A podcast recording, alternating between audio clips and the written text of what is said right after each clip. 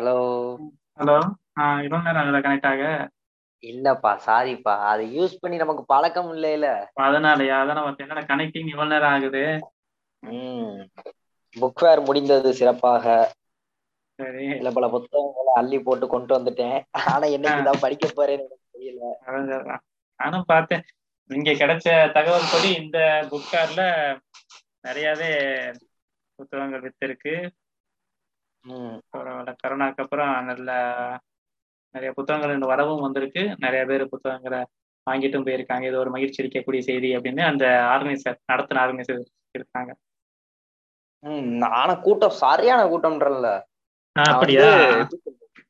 ஒரு தொடர்ந்து ஒரு எட்டு நாள் போனேன். ஆ, கையில காசு இருக்க வரைக்கும் அந்த எட்டு நாள் போயிட்டு போயிட்டு டெய்லி ரெண்டு புக்கு மூணு புக்கு வாங்கினேன். ஆ, சரி. அதுக்கப்புறம் நம்ம கையில காசு இருந்ததுக்கு அப்புறம் சரி ஓகே இதுக்கப்புறம் என்ன நம்ம அங்கிட்டு போய் வாயை பார்த்துக்கிட்டு சொல்லிட்டு போல? சரி பாட்டியாச்சு அப்படியா? ஒரு கவிஞர் எல்லாம் சொல்லியிருந்தாரு பரவாயில்ல இது மைண்ட் அளிக்கக்கூடிய செய்தி தான் இதே மாதிரி நம்ம என்ன செய்யணும்? அதோடைய புத்தக இரவும் கொண்டாடலாம் அப்படின்ற மாதிரி ஒருத்தர் சொல்லியிருந்தார். கருத்து சொல்லியிருந்தார். கடைசி நாள். கொண்டாடலாமா? நைட்டு பூரா இருக்கும். கலை கலை நிகழ்ச்சிகள் மாதிரிலாம் நடத்தி. சில இடங்கள்ல நான் பார்த்துருக்கிறேன். சில புத்தக கண்காட்சி நடக்கிறதுல நம்ம நெல்லை கண்ணெல்லாம் வச்சு ராத்திரி உட்காந்து பேசிட்டு இருப்பாரு. பட்டிமன்றம் தான் நடத்தி. பட்டிமன்றம் கிடையாது. ஆனா மேடை பேச்சு. ராத்திரி நேரத்தில் நடந்துட்டு இருக்கும். இப்ப நைட்டு வரைக்கும் அது நீடிக்குது. இதே மாதிரி சென்னை வந்து பண்ணலாமே. ஏன்னா சென்னையை தான் ஏதோ ஒரு திருவிழா அது மாதிரி ஃபீல் பண்ண ஆரம்பிச்சிட்டாங்க. வாசகர்கள் இப்ப எல்லாரும். வெளிநாட்டுல இருந்தெல்லாம் வந்து வாங்கிட்டு. வந்தாங்க ஒரு ஈவெண்ட் வந்து பண்றப்போ அதை நல்லா இந்த நடத்தலாம். இந்த புக் ஃபேருக்கே ஃபேஸ்புக்ல ஃப்ரெண்டா இருக்கவங்க நிறைய பேர். ஸ்ரீலங்காக்காரங்க எல்லாருமே. வந்திருந்தாங்க. வந்து புக்ஸ் எல்லாம் வாங்கிட்டு போறது இந்த மாதிரி இருந்துச்சு. அது இந்த புக் ஒண்ணு இருக்குமே. இவர்யா? அவர் பேர் என்ன? புதுமை பித்தன். ஆமா. அவரோட கதைகள் தான் சிறுகதைகள் தான் அந்த வாட்டி வேற லெவலு ஆமா நிறைய வித்து சொன்னாங்க. அதை கம்பேரிசனும் பண்ணியிருந்தாங்க. இது வரைக்கும் கல்கியினுடைய இதுதான் வித்துக்கிட்டு இருக்கோம். அந்த பொன்னியின் செல்வனா அந்த மாதிரி தான் வித்துக்கிட்டு இருக்கோம். ஆனா இந்த அதுக்கு ஈக்குவலா இந்த தடவை புதுமை பித்தனும் வந்தது பெரிய ஆச்சரியம் தான் அப்போ வாசகர்கள் புது வாசகர்கள் வந்திருக்கலாம் அல்லது வாசகர்கள் மாற்றமும் வந்திருக்கலாம். அவங்களுடைய டேஸ்ட்ல கொஞ்சம் சேஞ்சஸும் வந்திருக்கலாம். சரி புது இதுக்கு போயிருக்கலாம். அடுத்த மரபுல இருந்து தாண்டி புதுசுக்கு வந்திருக்கலாம்ன்ற மாதிரியான ஒரு ஃபீல் வந்திருக்கலாம். இல்ல ஆக்சுவலா நான் வந்து உங்க உள்ளுக்குள்ள சுத்திக்கிட்டு தெரிஞ்சதுனால எனக்கு என்ன தோணுதுன்னா எல்லாருக்கும் வந்து புதுமை பித்தனோட பேர் தெரியும். அவர் ஒரு எழுத்தாளர்னு தெரியும். ஆனா அவரோட சிறுகதை கூட யாரும் படிச்சிருக்கவே மாட்டாங்க. கதைகள் எதுவும் பெருசா படிச்சிருக்க மாட்டாங்க. ஆனா. அவங்களுமே இந்த வாட்டி புதுமை பித்தனோட புக்ஸ் எல்லாம் வாங்கிட்டு போனது காரணம் என்ன அப்படின்னா ரேட் ஓ, எப்படி சொல்றதுன்னா அறநூறு பக்கம் மொத்தம். அறநூறு பக்கம் இருக்க புக்கு வெறும் நூத்தம்பது ரூபா. சிறுகதை தொகுப்பு. இது யாராவது விடுவாங்களா? யாரும் விட மாட்டாங்க. அதை வாங்கியாவது போட்டு வச்சிருவோம். அப்புறமா மாதிரி அஹ் இப்ப புக் ஃபேர்ல இருக்க ஒரே ஒரு ஸ்டால்ல மட்டும் தான் அதுவும் அப்படி இருந்துச்சு அந்த ஆஃபர்ல. அதனால எல்லாருமே அந்த ஸ்டால் முன்னாடி தான் கூட்டம். வாங்கிக்கிட்டே தானே. நம்ம சரி வேணாம். எதுக்கு இதை வாங்கிட்டு பொறுமையா வாங்கிக்கலாம்னு கடைசியில வாங்கலாம்னு நினைச்சேன். கடைசி வரைக்கும் அதை வாங்கவே இல்லாம போச்சு. அப்புறம் இன்னொரு புக்குனா கழிவறை இருக்க கழிவறை இருக்கைன்னு ஒரு புக்கு. லதான்னு ஒருத்தவங்க எழுதியிருக்காங்க ஆத்தர். நானும் வாசிச்சதில்ல பட் வாங்கியிருக்கேன் இந்த வாட்டி ஆனா எனக்கே என்னடா அது இப்படி பண்ணிட்டீங்க அப்படின்னு இருந்துச்சு என்னன்னா ஃபுல்லா புக் ஃபேர் ஃபுல்லாமே அந்த புக் இருந்துச்சு. எல்லா ஸ்டால்லயுமே பார்த்தேன். அது வந்து நான் வாங்க நான் அந்த புக்கை வந்து பிக் பண்ணலாம் அப்படின்ற வரைக்குமே நான் எப்படி நினைச்சேன்னா இப்ப கழிவறை இருக்கை அப்படின்னா உனக்கு என்ன தோணுது? எதை பத்தின புக்கா இருக்கணும்? டாய்லெட் சீட்டு கொஞ்சம் அருவருப்பான விஷயங்களை பத்தி இருக்குமா? இல்ல அதிகமா யாரும் சீண்டது சீன்றதுக்கு யோசிக்கிற ஒரு விஷயத்த பத்தின? அதே அதேதான். நான் அதனாலதான் போய் அதை எடுத்து பார்த்தேன். கரெக்டா அதே மாதிரிதான். காமத்தை பத்தி. செக்ஸ பத்தி. இருக்கு புக்ல சரி. ஓகே செம்மையா இருக்கே அப்படின்னா என் கூட வந்தவனுங்க எல்லா பாவிகளுமே கழிவறை. டேய் அது வந்து டாய்லெட் கிளீன் பண்ணுவாங்கல்ல அவங்களோட வாழ்க்கையை பத்தி சொல்ற புக்கடான்னு சொல்லி அவங்க சுத்திக்கிட்டு இருக்காங்க. டேய் ஓபன் பண்ணி உள்ள ஒரு பேஜ படிங்கடா ஏன்டா அப்படி படுத்துறீங்கன்ற மாதிரி ஆயிருச்சு. இருந்தாலும் அந்த பேருமே கூட எனக்கு என்னமோ உடன்பாடு இல்லதான் கிராமத்தை குறித்து. அட பாவிகளா உங்க அன்றாட வாழ்க்கையில இருக்கக்கூடியது தானடா அதுக்கு ஏன்டா பேர் வச்சீங்கன்ற மாதிரி இருக்கு. அத ஆமா அத பாக்கியராஜ். நம்ம படத்தோட சொல்லியிருப்பாரு. விதியில சொல்லியிருப்பாருன்னு நினைக்கிறேன். செக்ஸும் கூட பிடிச்சமான. விஷயம் தாங்க நாம தான் சரியா புரிஞ்சுக்கல அப்படின்பாரு அத போற போக்கில சொல்லிட்டு போயிடுவாரு அத ஏன்? பாக்யராஜ் தான் நெட்ஃபிளிக்ஸ் இது யூடியூப்ல கூட வந்து பேசினாரா நான் நெட்ஃபிளிக்ஸ்க்காக பாக்கலையா அந்த இல்லையே பாக்கலையே ஆமா. செக்ஸ் எஜுகேஷன் வெப் சீரிஸ் வந்துச்சுல. அதுக்கு வந்து அவர்தான் வந்து இங்க நமக்கு இது ப்ரோமே பேசினா மூடி மூடி மறைக்காதீங்க அப்படி இப்படின்னு பேசிட்டு போனாரு. தான். கரெக்டான ஆளதாண்டா படிச்சிருக்கீங்க அப்படின்னு தோணுச்சு. அப்புறம் சினிமா சம்பந்தமா சில புக்ஸ் எல்லாம் அந்த வாட்டி நல்லா வித்து போச்சுன்னு கேள்விப்பட்டேன். ஸ்கிரீன் பிளே எப்படி எழுதுறது டைலாக்ஸ் எப்படி எழுதுறது இந்த மாதிரி புக்ஸாவே இந்த வாட்டி அதிகமா எல்லாரும் வாங்கியிருக்கானுங்க. நம்ம. ஊர்ல என்ன அந்த சினிமா ஆசை வந்து விட்டு போகவே போகாது. எல்லாரும் எல்லாரும் மனசுக்குள்ளேயும் அது இருக்குது. ஏதாவது குறைஞ்சபட்சம் என்னுடைய வாழ்க்கை வரலாறையாவது படிச்சிருவோம் அப்படின்னு சினிமாவை. இருக்குது. அப்புறம் வந்து போன ஆ, சொல்லு இல்ல இல்ல. அது அது மட்டும் இல்லாம திரைத்துறையிலயுமே கூட இப்போ கொஞ்சம். புத்தகங்கள் பக்கம் அதை வாசிக்கிறதுக்கான டிமாண்ட் இருக்கு. அதாவது என்ன சொல்றது? அத டைரக்டர்களுமே வலியுறுத்துறாங்கன்னு நினைக்கிறேன். ஒருவேளை அந்த வறட்சி வந்துடுச்சோ புதுசா விஷயங்கள் எல்லாம் எடுத்துக்கணும் அப்படின்னு நினைக்கிறாங்களோ நம்ம தெரியல. அசிஸ்டன்ட் டைரக்டர் முதற்கொண்டு எல்லாருமே புத்தகங்கள் இல்ல அதான். அதேதான். இப்ப என்னைய பொறுத்த வரைக்கும் எப்படின்னா யாரோ தான் ஒருத்தர் சொல்லியிருப்பாரு. ஃபாரின் ஃபில்ம் மேக்கர் தான் ஒருத்தர் சொல்லியிருப்பாரு. நேம் மறந்துட்டேன். அவர் என்ன சொல்லியிருப்பாருன்னா ஒரு டேரக்டரால அதிகபட்சம் ஒரே ஒரு படம் தான் எடுக்க முடியும். அதுக்கப்புறம் அவரால அவர் எத்தனை படம் எடுத்தாலுமே அவர் பண்ணதே தான் ரிப்பீட் பண்ண போறாருன்னு அர்த்தம். இப்ப இந்த கதைக்கு நீ இங்க ஷார்ட் வச்சிருக்க அடுத்த கதைக்கு நீ அங்கதான் போய் ஷார்ட் வைக்கிற மாதிரி எழுத போற. சோ வித்தியாசமா அவனால எதுவுமே பண்ண முடியாது அப்படின்னு சொல்லுவாங்க. இப்ப என்னன்னா நம்ம இயக்குனர் இமயம் பாரதி ராஜாவே. அவர் மொத்தமா இவ்வளவு அவர் அவ்வளவு படங்கள் எடுத்திருக்காருப்பா அப்படின்னு சொன்னாலும் அவரு அவரோட சொந்த கதையில ஒரு படமோ ரெண்டு படமோ தான் இருக்கும்னு நினைக்கிறேன். எல்லாமே அவர் கதை வாங்கி தான் பண்ணாரு. ஆமா. அசிஸ்டன்ட் டைரக்டர் இருந்தோ வேற ரைட்டர்ஸ்ட இருந்தோ வாங்கி தான் அதனாலதான் அவர் இவ்வளவு வருஷம் சக்சஸ்ஃபுல்லா இருந்தாரு. கே எஸ் ரவிக்குமார் நம்ம எவ்வளவு சொன்னாலும் அவரும் இதே மாதிரிதான். ஒரு தெலுங்கு படம் கன்னட படத்தோட ரைட்ஸ் வாங்கி அவர் பண்ணுவாரு. இயக்குனர் வேலையை மட்டும் பார்த்தாங்க இவங்க. அவ்வளவுதான் பண்ணாங்க. அதுக்கப்புறம் வந்த. ஜெனரேஷன் தான் வந்து இல்ல இல்ல நான் என்னோட கதை எனக்கு மட்டுமே சொந்தமா இருக்கணும் என் படத்துல அப்படின்னு சொல்லி யாரு? நம்ம. டிஆர் சார் போட்டு போன விதை ஆமா அவர் போட்டது எல்லாத்துலயும் என் பேர் தான்ப்பா இருக்கணும் அப்படின்ட்டு. அதானே. எல்லாத்தையும் அதே பண்ண பேர். சொல்லி உழப்பினாங்க. இப்ப இப்ப வெற்றிமாறன் நல்லா பண்றாருல? எனக்கு எனக்கு அதான் தோணுச்சு. ஒருவேளை இந்த திரைத்துறையில அந்த புத்தகங்கள் மீதான நாட்டம் அதிகமா வர்றதுக்கு இவர் ஒன் ஆஃப் தி ரீசன்ஸ்ல இவரும் ஒருத்தரா இருப்பார்னு தோணுது. கண்டிப்பா கண்டிப்பா. ஏன்னா. இப்ப வெக்கை வாசிக்கும் போது ஆஹ் வெக்கை வாசித்தவங்க எல்லாரும் வந்து அசுரன் மேல கோவப்படுவாங்க. என்னன்னா ஏன்னா வெக்கை வந்து ஆக்சுவல் டோட்டலா பேசின சப்ஜெக்டே வேற. அது வந்து. அது வந்து கிளாஸ பத்தி பேசும். எப்படின்னா பணம் இருக்கவன் பணம் இல்லாதவன்றத பத்தி பேசும். அசுரன் வந்து முழுக்க முழுக்க கேஸ்ட பத்தி பேசும். அதனாலேயே வெக்கை படிச்சவங்களுக்கு இது பிடிக்காது. பட். ஆக்சுவலா வெக்கை முன்னாடி வித்ததை விட அசுரன் வந்ததுக்கு அப்புறம் வித்தது தான் அதிகம். இப்ப வெக்கை படத்து வெக்கை புக்கோட நீங்க அடுத்து வந்த இதெல்லாம் பாத்தீங்கன்னாவே அது ஒரு அட்டை. படமே அசுரன் தனுஷ் தான் இருப்பாரு. கத்தி வச்சுக்கிட்டு. சோ வந்து அந்த அளவுக்கு அது புக்குக்கான மார்க்கெட்டிங்காவும் மாறி போச்சு அது மட்டும் இல்லாம அது ஒரு சின்ன நாட் மட்டும்தான். ஆஹ் முழுக்க முழுக்க ஸ்கிரீன் பிளேவை டோட்டலாவே சேஞ்ச் பண்ணி தான் இருந்தாரு. இது அந்த. அவங்களுடைய பயணம் என்ன? வெக்கையில வந்து அந்த அவ்வளவுதான் எடுக்கணும்? ஆக்சுவலா அவ்வளவுதான் எடுக்கணும். இப்ப காட்ஃபாதர் புக்ல இருந்தா எடுத்தாங்கன்னு என்ன சொன்னாலும் அந்த அவர்ட்ட போய் கேட்டா அந்த டேரக்டர் சொல்லு காட்ஃபாதர்ல ஒரே ஒரு நாட்டு மட்டும் தாங்க நான் எடுத்தேன் புக்கையே ஃபுல்லா எல்லாம் எடுக்க முடியாது அப்படின்னு அந்த மாதிரிதான் ஒரு புக்ல இருந்து ஒரே ஒரு லைன் எடுத்தாலும் அந்த புக்குக்கு நம்ம கிரெடிட் கிரெடிட்ஸ் கொடுக்குறோமா? அதோட முடிஞ்சதை. தவிர்த்து நீங்க ஏன் புக்கையே ஃபுல்லா எடுக்கல அப்படின்னு கேட்க கூடாது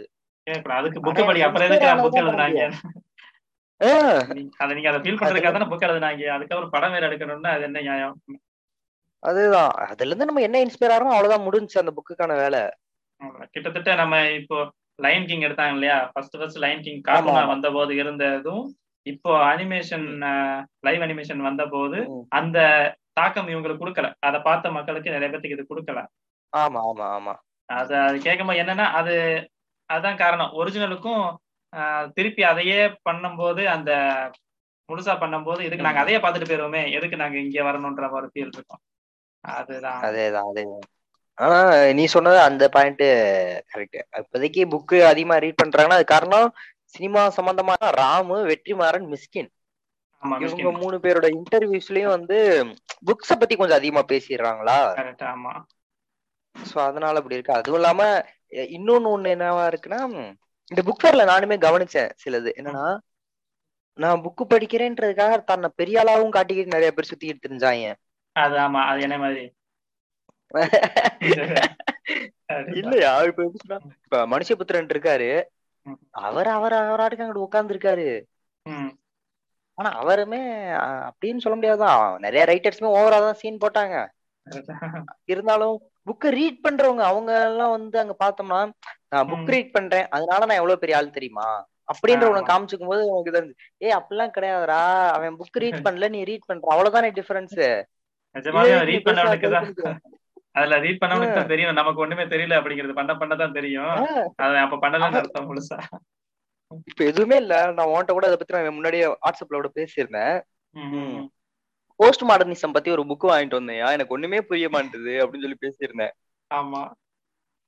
எனக்கெல்லாம் வந்து முன்னால வந்து பரவாயில்ல நம்ம இத்தனை புக் படிச்சிருக்கோம். இதெல்லாம் தெரிஞ்சுல அப்படின்னு ஜாலியா இருந்துச்சு. போஸ்ட். மாடர்னிசம் ஒரே ஒரு புக் தான். அது ரொம்ப தேடி அலைஞ்சேன். இந்த புக் ஃபேர் ஃபுல்லாவே நான் தேடின புக் ரெண்டு புக்கு தேடினேன். ஒண்ணு போஸ்ட் மாடர்னிசம் பத்தின புக்கும் இன்னொன்னு நீட்சியோட புக்ஸ் தமிழ்ல கிடைக்குமா அப்படின்னு ஓகே. எனக்கு வந்து நீட்சியோட ஐடியாலஜியை கொஞ்சம் படிக்கணும் அப்படின்னு ஆசை இருந்துச்சா? சரி ஓகேன்னு சொல்லி அதையும் தேடி அலைஞ்சேன். கடைசியில இதான் கிடைச்சிச்சு போஸ்ட் மாடர்னிசம் கிடைச்சிச்சு வாங்கிட்டு வந்து படிக்கிறேன். இப்ப எத்தனை? ஒரு இருபது நாள் ஆகி போச்சுன்னு நினைக்கிறேன் வாங்கிட்டு வந்து. இருபது நாள்ல மொத்தமே வந்து ஒரு ஒரு நூத்தி இருபது பக்கமா நம்ம தான் படிச்சிருப்பேன். அதுக்கு மேல என்னால போக முடியல. அதுக்கே வந்து தலையெல்லாம் பிச்சுக்கிச்சு. என்னடா இது? என்னடா சொல்ல வர்றீங்க? அப்படின்ற மாதிரி ஆகிட்டானுங்க. ஒண்ணுமே தெரியாதமா இருக்கியேடா நீ? அப்படின்லாம் எனக்கு தோணிருச்சு. இதுல நம்ம என்னத்தான் சொல்ல முடியும்? எனக்கு தெரியும் அது தெரியும் தெரியும் ஒண்ணுமே பேச முடியாது. அப்புறம் இது அது என்னது? கடவுள் ஒரு பொய் நம்பிக்கைன்னு ஒரு புக்கு. ரிச்சர்ட் டாக்கின்ஸ் ஒருத்தர். அத இங்க வந்து திராவிட கழகம் தான் தமிழ்ல இது மொழிபெயர்ப்பு பண்ணணும். அதான் பண்ணு. அந்த புக் ஆக்சுவலா வந்து நான் ஒரு காலேஜ் டேஸ்ல ரொம்ப தேடி அலைஞ்ச ஒரு புக்கு ஓ தேடி அலைஞ்சு ஏன்னா அப்ப நம்ம அந்த ஐடியாலஜில தானே இருந்தோம். அவ ரொம்ப தேடி அலைஞ்சனா அதுக்கப்புறம் இந்த புக் ஃபேர்ல போயிட்டு அந்த புக்கை பாக்குறேன். எனக்கு அந்த புக்கை வாங்கணும்னே தோணல. ஏன்னா இப்ப நான் காலேஜ் டேஸ்ல வாங்கியிருந்தா எனக்கு அது ஹெல்ப் பண்ணி இருக்கும் இப்ப. நான் தாண்டி வந்துட்டேன். அந்த புக்கை தாண்டி வந்துட்டேன். நான் வேற வித இதுங்கெல்லாம். தெரிஞ்சு புரிஞ்சிருச்சு. இப்ப நமக்கு வந்து கடவுள்னா என்ன? இல்ல கடவுள் நம்பிக்கைனா என்ன? அப்படின்றது ரெண்டுக்கு வித்தியாசம் தெரிஞ்சுக்கிட்டோம். சோ இந்த புக் நமக்கு தேவைதானா? அப்படின்லாம் ரொம்ப யோசிச்சேன். சரி இருந்தாலும் நம்ம ரொம்ப ஆசைப்பட்ட ஒரு புக் இது இந்த வாட்டியாவது வாங்கிருவோமே அப்படின்னு சொல்லி அப்புறம் வாங்கிட்டு வந்தேன். அது சீன் போற இதை பத்தி பேசணுமே அந்த அந்த அவனுங்கெல்லாம் பெரும்பாலும் பார்த்தேன்னா பொன்னியின் செல்வன் தான் முதல்ல சொல்லுவானுங்க. நீங்க இந்த உலகத்திலேயே அந்த? அந்த அந்த ஒரு புக்கு தான் இருக்கு அப்படின்ற மாதிரி. அதை படிக்கலன்னா பெரிய தெய்வ குத்தம்ன்ற மாதிரி பொன்னியின் செல்வனை பத்தி பேசினாலே இப்ப தெரிஞ்சு வச்சு அவன் படிச்சது அந்த ஒரே ஒரு புக்கு மட்டும் தான் இது வரைக்கும். அதுக்கப்புறம் எப்படி படிக்க ஆரம்பிக்கிறன்ற மாதிரி இருக்கும். ஒரே டைலாக் வச்சு ஊருக்குள்ள ஓட்டிக்கிட்டு இருக்கான் போல ஆமா, இல்ல அவர் கருப்பன் நிபுணர் சொல்லுவாப்ல இப்போ பொன்னியின் செல்வனை வந்து அவர்கிட்ட கொடுத்த போது யார கேட்டாங்களா? நீங்க பொன்னியின் செல்வன் படிச்சிருக்கீங்க அப்படின்னு. அப்ப அவர் சொல்லுவாரு இல்ல. படிக்கல அப்படின்னா படிக்கலையா? அப்படின்னா ஆமாங்க படிக்கல. இதுல என்ன இருக்கு? ஒரு புத்தகம் ரொம்ப நல்ல புத்தகம் அப்படின்னா அது கண்டிப்பா என்ன என்னைக்கு. இருந்தாலும் வந்து சேர்ந்துரும் அப்படின்னு நான் நம்புறேன். அதனால நான் வாங்குறது அதனால.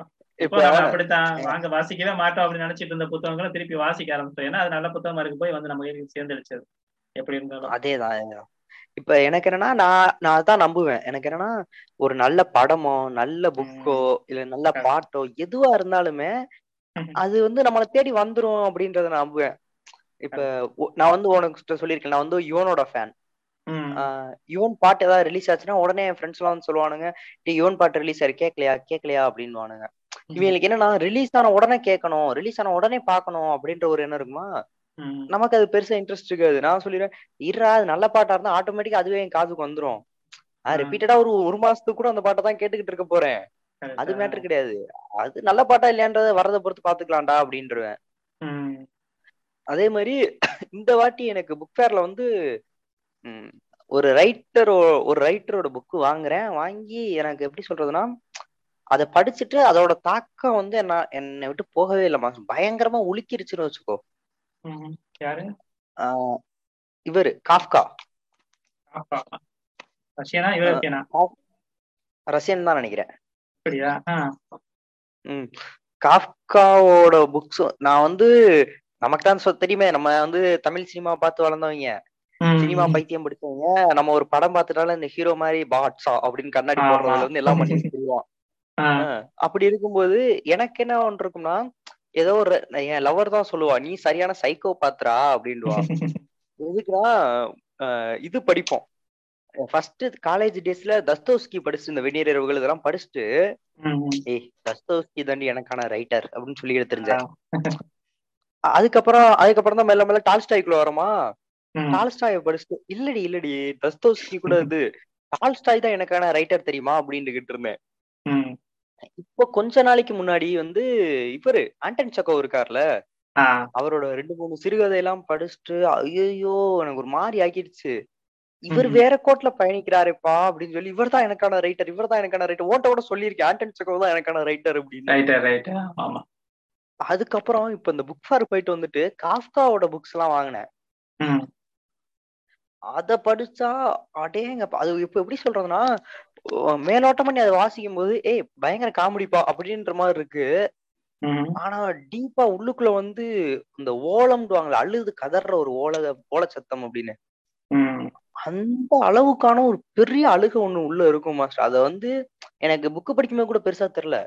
அவ- அவங்களோட டைரிஸ் எல்லாம் வந்து இது பண்ணிருப்பாங்கல்ல மொழிபெயர்ப்பு பண்ணிருப்பாங்கல்ல டைரி கிடைச்சிச்சு. அந்த டைரி வாங்கிட்டு வந்து படிச்சேன். டைரி அவரோட அப்பாவுக்கு எழுதின லெட்டர் அவர் லவ்வருக்கு எழுதின லெட்டர்ஸ் இதெல்லாம் இருந்துச்சு. அதெல்லாம் படிக்கும்போது ஐயோ அழுதுட்டேன். ஒரு பதினஞ்சு இருபது நிமிஷம் அழுதுகிட்டு இருக்கேன். கண்ணீர் தனியா போய்கிட்டு இருக்கு. எல்லாம் வந்து கேக்குறானுங்க. என்னடா ஆச்சு? ஒண்ணுலடா இந்த புக் என்னை அவ்வளவு கஷ்டப்படுத்திக்கிட்டு இருக்குடா அப்படின்னு சொல்லி. தேம்பி தேம்பி அழுதுட்டேன். நான் ரெக்கமெண்ட் பண்றதுன்னா காஃப்காவோட புக்ஸும் கிடைச்சா கண்டிப்பா வாங்கி படி. இவர் வந்து ஜெர்மன். இந்த இருவர் ஜெர்மனா? பண்ணிட்டேன். ஜெர்மன். அப்போ. பயங்கரமா அழுக வச்சிருச்சு மாஸ்டர் ஒரு லேடியோட பேர் நான் கேள்விப்பட்டேன். அவங்க செகண்ட் வேர்ல்ட் வார் நடக்கும்போது இறந்து போனவங்க நினைக்கிறேன். அவங்களுடைய டைரி எல்லாத்தையும் புத்தகமா போட்டிருக்கிறதாவும் அது இல்ல நிறைய பேரோட. டைரி இருக்கு. இந்த இப்ப நம்ம இவரு வின்சென்ட் வேன்காக் இருக்காருல்ல. வின்சென்ட் வேன்காக்கோட டைரியுமே வந்து போட்டிருக்காங்க. ஆனா அது வந்து தமிழ் மொழிபெயர்ப்பு இருக்கான்னு நமக்கு தெரியல. அது இருக்கு. அப்புறம் ஐன்ஸ்டீனோட டைரியுமே இருக்கு. நிறைய பேர் டைரிஸ் வந்து நல்லா இருக்கும் மாஸ்டர் மத்ததை விட. ஏன்னா மத்த புக்கு கதைகள்ல கூட இப்ப நான் இருக்கேன்னா என்னைய என்னோட கதைகள்ல ஏதோ ஒரு இடத்துலதான் வெளிப்படுவேன் மத்த இடத்துல மறைச்சு வச்சிருப்பேன். ஆனா என்னோட டைரி எடுத்து படிச்சா அதுல முழுக்க முழுக்க என்னைய பத்தியே இருக்குமா? இது வந்து நமக்கு அது அது ஒரு பெரும் வேதனையை கொடுத்துருது. ஒரு ஆர்டிஸ்டோட வாழ்க்கை அப்படின்றது பயங்கர வேதனையை கொடுத்துருது. இப்ப நான் காஃப்காவை படிச்சுட்டு சுத்திக்கிட்டு இருக்கேன்ல. நான் தான். காஃப்காவோட மறுஜென்மம். இந்த ஜென்மத்துல நான் தான் காஃப்கா அப்படின்னு சொல்லி சுத்திக்கிட்டு இருக்கேன். லவர்ல டே உனக்கு பைத்தியம் பிடிச்சிருக்கிறான்னுகிட்டு இருக்கேன். அந்த அளவுக்கு ஒரு பெரிய பெயினை கொடுத்துருச்சு காஃப்காலாம் அதான் இந்த வாட்டி அத்தனை காசையும் போய் புக் ஃபேர்லயே கொட்டிட்டோம்னா இப்ப பேட்மேன் வேற ரிலீஸ் பண்ணிட்டாங்க. பேட்மேனுக்கு போக முடியல. பார்க்க பார்த்து அந்த பக்கம் போ பார்த்து போங்க. கடிச்சு கிடிச்சு வச்சிட போறாங்க. ஓடிடிக்கு வரட்டும். அப்புறமே பாத்துக்கலான்ற முடிவுல. இருக்கேன் நமக்கு இந்த டிசி காமிக்ஸ் மார்வல் காமிக்ஸ் அவங்க அந்த ஃபேன்ஸ் எல்லாம் பார்த்தா கொஞ்சம் பயமா தான் இருக்கும். என் நேரமும் மேல பார்த்து குதிரையில் வாங்கிடும்ன்ற மாதிரி தான் இருக்கும். அட இப்ப நமக்கு வந்து எனக்கு எனக்கு இப்பதான் புரியுது. ஏற்கனவே பேட்மேன் ஃபேன்ஸ் நீ கடி வாங்கியிருக்கியோ? பேட்மேன் ஃபேன்ஸ் கடி வாங்கல.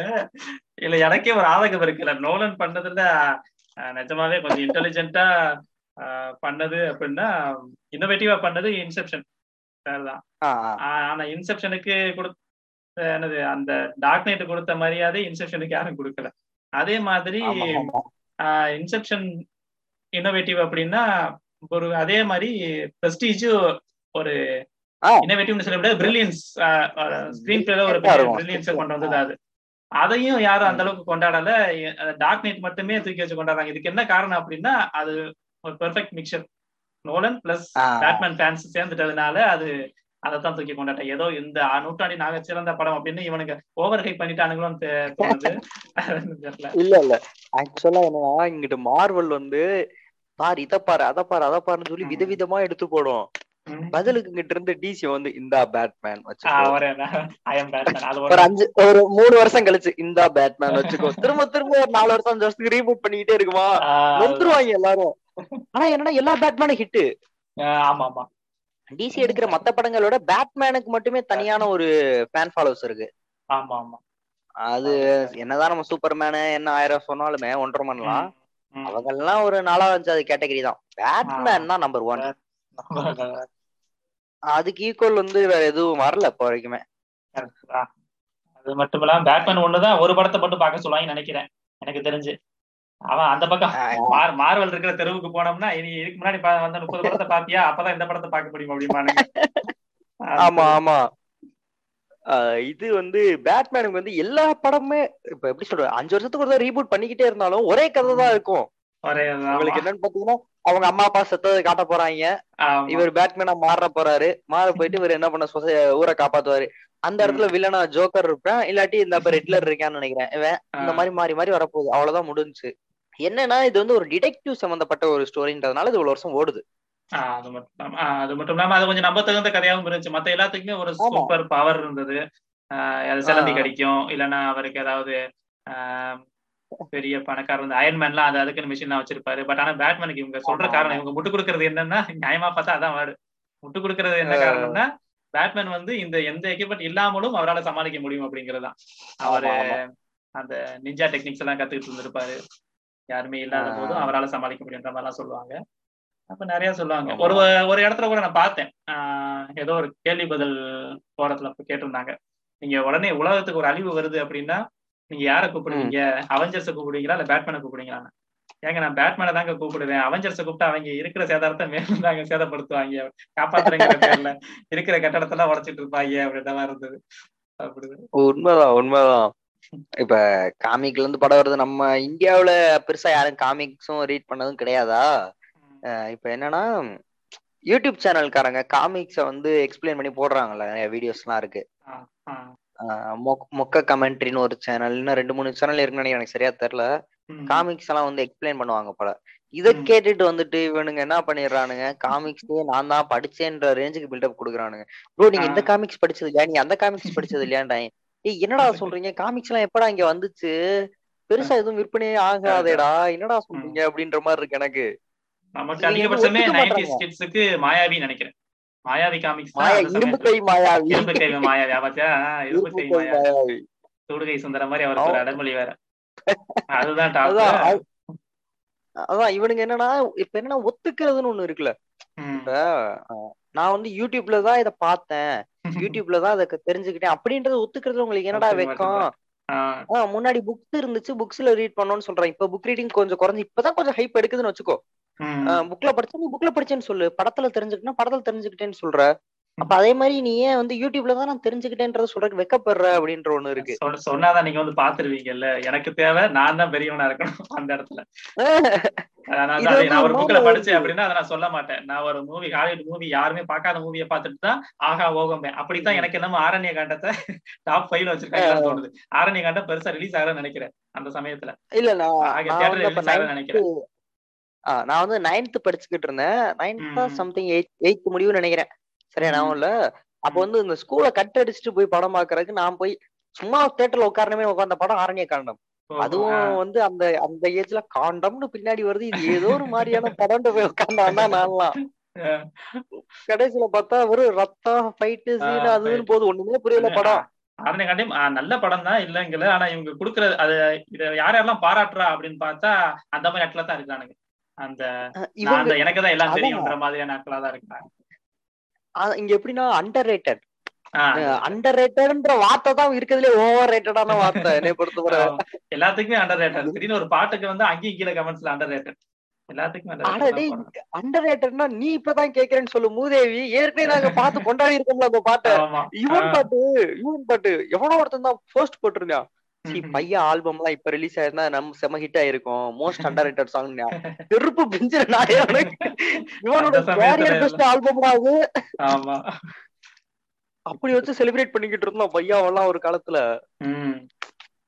இப்ப வரைக்கும் பையா பையா சாங்ஸ் எல்லாம் ஃப்ரெஷ்ஷா தானே இருக்கும். ஆமா இப்பவும் ஃப்ரெஷ்ஷா தான் இருக்குது. அவருடைய பாடல் எல்லாமே. அந்த சமயத்துல ஒரு கண்டினியூஸா ஒரு ஃபோர் இயர்ஸ் அவர் அடுத்தடுத்த ஆல்பம் அவர் ரிலீஸ் ஆயிட்டே இருந்தது அதெல்லாம் அதான் பையா, பாசங்கிற பாஸ்கரன். நான் நான் மகானல்ல காதல் சொல்ல வந்தேன்னா அது என்ன? காதல் சொல்ல வந்தேன். அது பானா காத்தாடி. எல்லா ஆல்பமுமே ஹிட் கொடுத்துச்சு அந்த வருஷம். அது வந்து. நாங்க பயங்கரமா செலிப்ரேட் பண்ணோம். ஷேன் வான் செத்து போயிட்டாரு. அப்பா அத- அது வந்து ஒரு மாதிரி துக்க சம்பவம் ஆயி போச்சு இதுல என்ன பீடைனா இப்ப கொஞ்ச நாளைக்கு முன்னாடி வந்து சும்மா எதுக்கும் ஒண்ணுக்கு தான் ஐபிஎல் ஏலம் நடந்துச்சுல?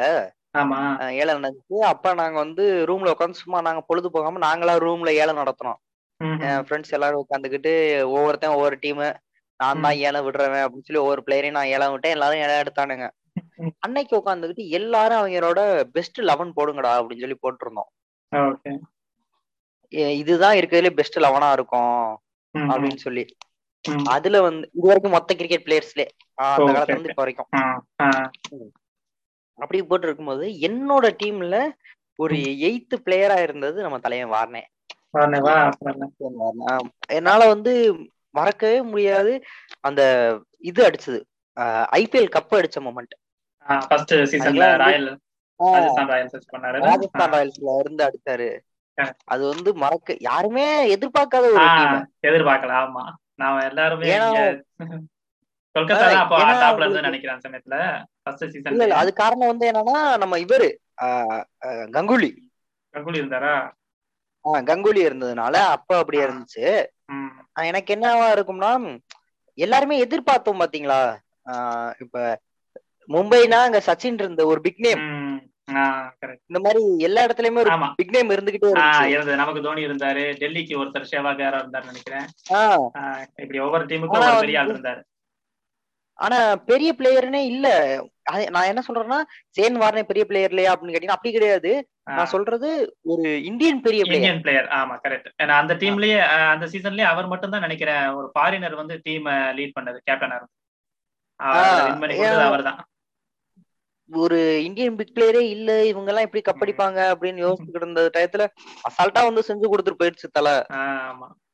அது அதுவும் இல்லாம அது அன்னைக்கு அந்த சேன்வாரன் இறந்த அன்னைக்கு வந்து ஒரு மாதிரி ரொம்ப இதாயிருச்சு டிப்ரெஷனுக்கு போயிட்டேன்.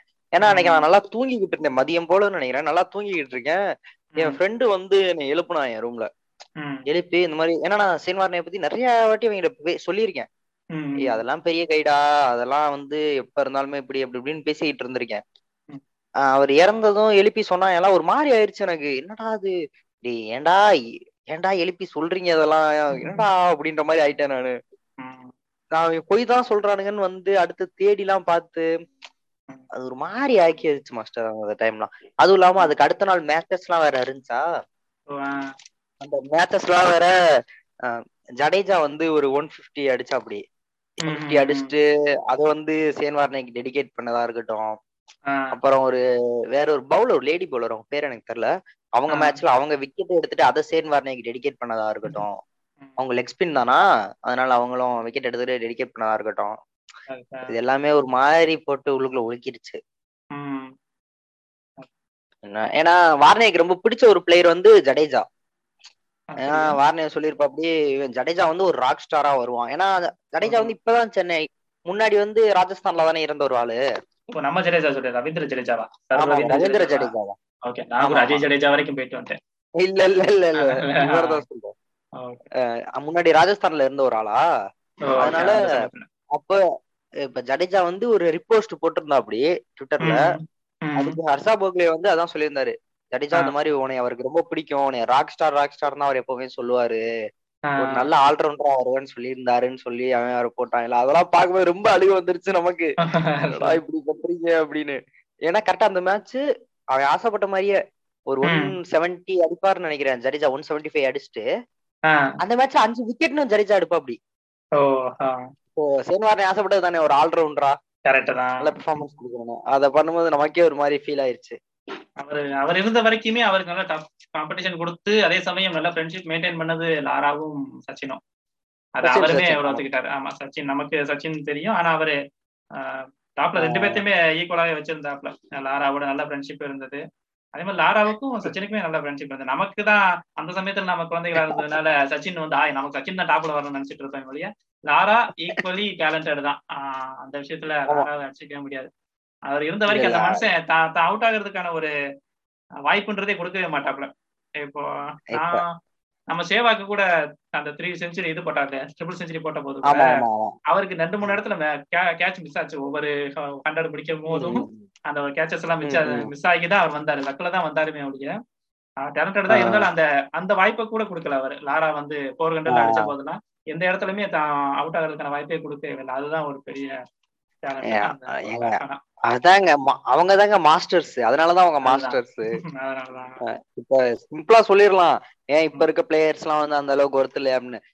இப்ப இருக்க பிளேயர்ஸ் யாரோட பவுலிங்ல ஆடுறாங்கன்னு பாத்துக்கோங்க. பும்ரா வந்து அந்த இடத்துல ஓவர் போட வந்தா நாலு ஓவர் வந்து பும்ரா கிட்ட விக்கெட் கொடுத்துறாம ஆடணும்னு நினைக்கிறீங்கல்ல? அந்த டயத்துல போடுறவங்க எல்லாரையும் பும்ரா மாதிரி தான் இருப்பான் நீங்க வார்னிய பால் அடிக்கணும்னு நினைக்கிறீங்களா? முடியாது. வார்னிய பால வேணாப்பா விட்டுருவோம். அடுத்து வேற ஒருத்தர் பால் அடிக்கலாம் அங்கிட்டு ஒருத்தர் அடிக்கும் இருக்கே ஃபுல்லா பெரிய ஆளு நீங்க ஏழை பால தான் அடிப்பீங்க. அப்படிப்பட்ட பவுலர்ஸ் கிட்ட தான் நீங்க வித்தையை காட்டினாங்க. யாரு? சச்சினோ ரிக்கி பாண்டிங்கோ இல்ல லாராவோ இவங்க எல்லாம் வித்தையை காமிச்சது அவ்வளவு பெரிய பவுலர்ஸ் கிட்ட தான். அடுத்து லாரா வந்து தப்பான டயத்துல பிறந்த அந்த டீம்ல சேர்ந்துட்டாரோ வெஸ்ட் இண்டீஸ் அது வரைக்குமே ஒரு அசைக்க முடியாத ஒரு டீமா தான் இருந்தது நினைக்கிறேன் வேர்ல்ட் லெவல்ல ஆனா ஏன் தெரியல அதுக்கப்புறம் அந்த அதனுடைய சரிவுகள் ஆரம்பிச்ச சமயத்துலதான் லாரா அங்க போய் சேர்றாரு. ஒரு ஒன் மேனா போய் நின்றுகிட்டு தன்னுடைய கான்ட்ரிபியூஷன் மட்டுமே கொடுத்துட்டு இருந்ததா தோணுது எனக்கு. நம்ம ஒட்டுமொத்தமா ஒரு டீம் பங்களிப்பு கொடுத்து டாப்ல வரல. அவங்க அந்த ரேட்டிங்ல எல்லாமே டாப்ல வரலன்னு தோணுது. யாரா தப்பான டீம்ல போய் தப்பான இடத்துல மாட்டிட்டாரோன்னு தோணும். அதான் இப்ப வரைக்குமே என்ன சொல்லுவாங்கன்னா இப்ப வரைக்கும் அதான் உண்மையும் கூட. வெஸ்ட் இண்டீஸ்ல வந்து பெரும்பாலும் அந்த சேலரி பிரச்சனை இருக்கு அதனாலயே வந்து பிளேயர்ஸ் வெளியே வந்து விளையாட வர்றது. அதனாலதான் அவங்களுக்கு ஐபிஎலோ மத்த லீக்ஸோ ரொம்ப பிடிக்கிற காரணம் அதுதான். ஏன்னா அங்க போனா சேலரி அதிகம். இங்க கண்ட்ரிக்காக விளையாடுறதுல வந்து சேலரி கம்மி அப்படின்ற ஒண்ணு இருக்கும். அதுலயே பிளேயர்ஸ் கொஞ்சம் இதா இருப்பாங்க. இப்ப நீங்க என்னதான் சொன்னாலும் கடந்த ஒரு பதினஞ்சு இருபது வருஷத்துல அதிகமா வளர்ந்த ஒரு வளர்ந்து வந்த ஒரு டீம்னா அது இந்தியன் டீம் தான். அது அதுதான் வந்து வேற லெவல்ல போய் இப்ப நம்ம தான் ஆண்ட பரம்பரையா இருக்கும் கிரிக்கெட்ல சீரியஸா அதான் உண்மை. ஆண்ட பரம்பரை அப்படின்னு. யாருப்பா வேர்ல்டோட பெஸ்ட் அஞ்சு பேட்ஸ்மேன் எடுக்கனா அதுல ரெண்டு பேட்ஸ்மேன் ரோஹித்தும் கோலியும் நம்ம டீம்ல தான் இருக்கான். வேர்ல்டோட பெஸ்ட் அஞ்சு பவுலர்ஸ் எடுங்கப்பானா அதுல ஒருத்தன் பும்ரா நம்ம டீம்ல தான் இருக்கான். வேர்ல்டோட பெஸ்ட் அஞ்சு ஆல்ரவுண்டர்னா அதுல ஒருத்தன் ஜடேஜா நம்ம டீம்ல தான் இருக்கான். எப்படி பார்த்தாலும் நம்ம தான் அந்த ஒரு இதுல இருக்கோம். ஆண்ட பரம்பரை. அந்த பரம்பரை. நியூஸ் பேப்பர் பிரிச்சு பார்த்தோம்னா வேர்ல்டு வார் தான் வரும். அப்பா அந்த உள்ளே போவேனாம்ப்பா அதை பத்தி நமக்கு தெரியாது வேற. அது மண்ட காய்ச்சல் பிடிச்ச விஷயமா இருக்கு. ஏழை என்கிட்ட கேட்டா என்னடா நடந்துகிட்டு இருக்கு அங்க? உக்ரைன் என்னடா வாருன்னா? தயவு செஞ்சு அதை பத்தி எல்லாம் யோசிக்காதடி ஆயிரத்தி எட்டு பிரச்சனை இருக்குடி அதை விட்டு தொலடி அப்படின்ட்டு அது அதுக்கப்புறம் வேற நம்ம ஊர் பக்கம் வந்தோம்னா ஆஹ் கேஜிஎஃப் டூ விசஸ் பீஸ்ட் பீஸ்டா கேஜிஎஃப் டூக்கு ஈக்குவலா வந்துருமா பீஸ்ட் என் தலைவன் ஒவ்வொரு சீனுக்கும் ஒவ்வொரு சீனுக்கு இன்ட்ரெஸ்ட் வைப்பான். பீஸ்ட்ல வைக்க முடியுமா இல்லப்பா விஜய்க்கு வந்து ஓவர்சீஸ் மார்க்கெட் எப்பவுமே பெருசு. ஆஹ் பெருசுதான் இல்ல கேஜிஎஃப் நான் எதிர்பார்க்கவே இல்லை. கேஜிஎஃப் பொறுத்த வரைக்கும் அது ஃபர்ஸ்ட் ஃபர்ஸ்ட் அது ரிலீஸ் ஆன போது அவன் ஒன்றும் பெரிய ஆக்டர்லாம் கிடையாது. அந்த டீம்ல ஒண்ணு எதிர்பார்க்கப்பட்ட ஒரு படமே கிடையாது அது. முழுக்க முழுக்க எல்லாமே புதுசா ஃப்ரெஷ்ஷா தான் நமக்கு தமிழ் ஆடியன்ஸுக்கு இருந்தது ஆனா பார்த்தா படத்துல ஒட்டுமொத்த படமுமே ஹீரோ இன்ட்ரடக்ஷன் சீன்ஸ் எல்லாத்தையும் ஒன்னா சேர்த்து வச்சு கம்பைன் பண்ணி தான் அந்த படத்தை எடுத்திருக்கானுங்க எந்த அது வந்து உண்மையிலே நல்ல படம் தான் தெரியுமா எல்லாரும் ஓட்டுற அளவுக்குலாம் மோசமான படம் எல்லாம் இல்ல நானுமே அதை ரசிக்க தான் செஞ்சேன். அது அந்த அந்தந்த சீனை தனியா பார்க்கும்போது அது நல்லா தான் இருக்குது. ஒரு கூஸ் பம்பிங் சீனு ஒரு நல்ல இன்ட்ரோ இன்ட்ரோ சீனா தான் இருக்குது. அந்த பண்ணு கீழே உள்ள சீனா இருக்கட்டும். எல்லாமே நல்லா தான் இருக்குது. இப்ப என்னன்னா இப்ப என்னன்னா நம்ம ஊர்ல வந்து தெலுங்கு கன்னடத்துல கூட கிடையாது. தமிழ்ல வந்து ஆர்ட் சினிமாவை பத்தி ரசிக்கிறவங்களும் பேசுறவங்களோட எண்ணிக்கை அதிகமாயிருச்சு. இப்ப வந்து கடைசி விவசாயி பிளாப் தான் அப்படின்னு சொன்னாலும் ஆனா கடைசி விவசாயிக்கான ஃபேன்ஸ் ஃபாலோவிங் உருவாயிருச்சு. ஒரு கல்ட் குரூப் ஒண்ணு உருவாகிட்டே வருதுல. நான் கூட ஒண்ணு சொன்னேன் நல்ல படம் பாரியா அப்படின்னு தான் நான் ஒன்று சொன்னேன்ல.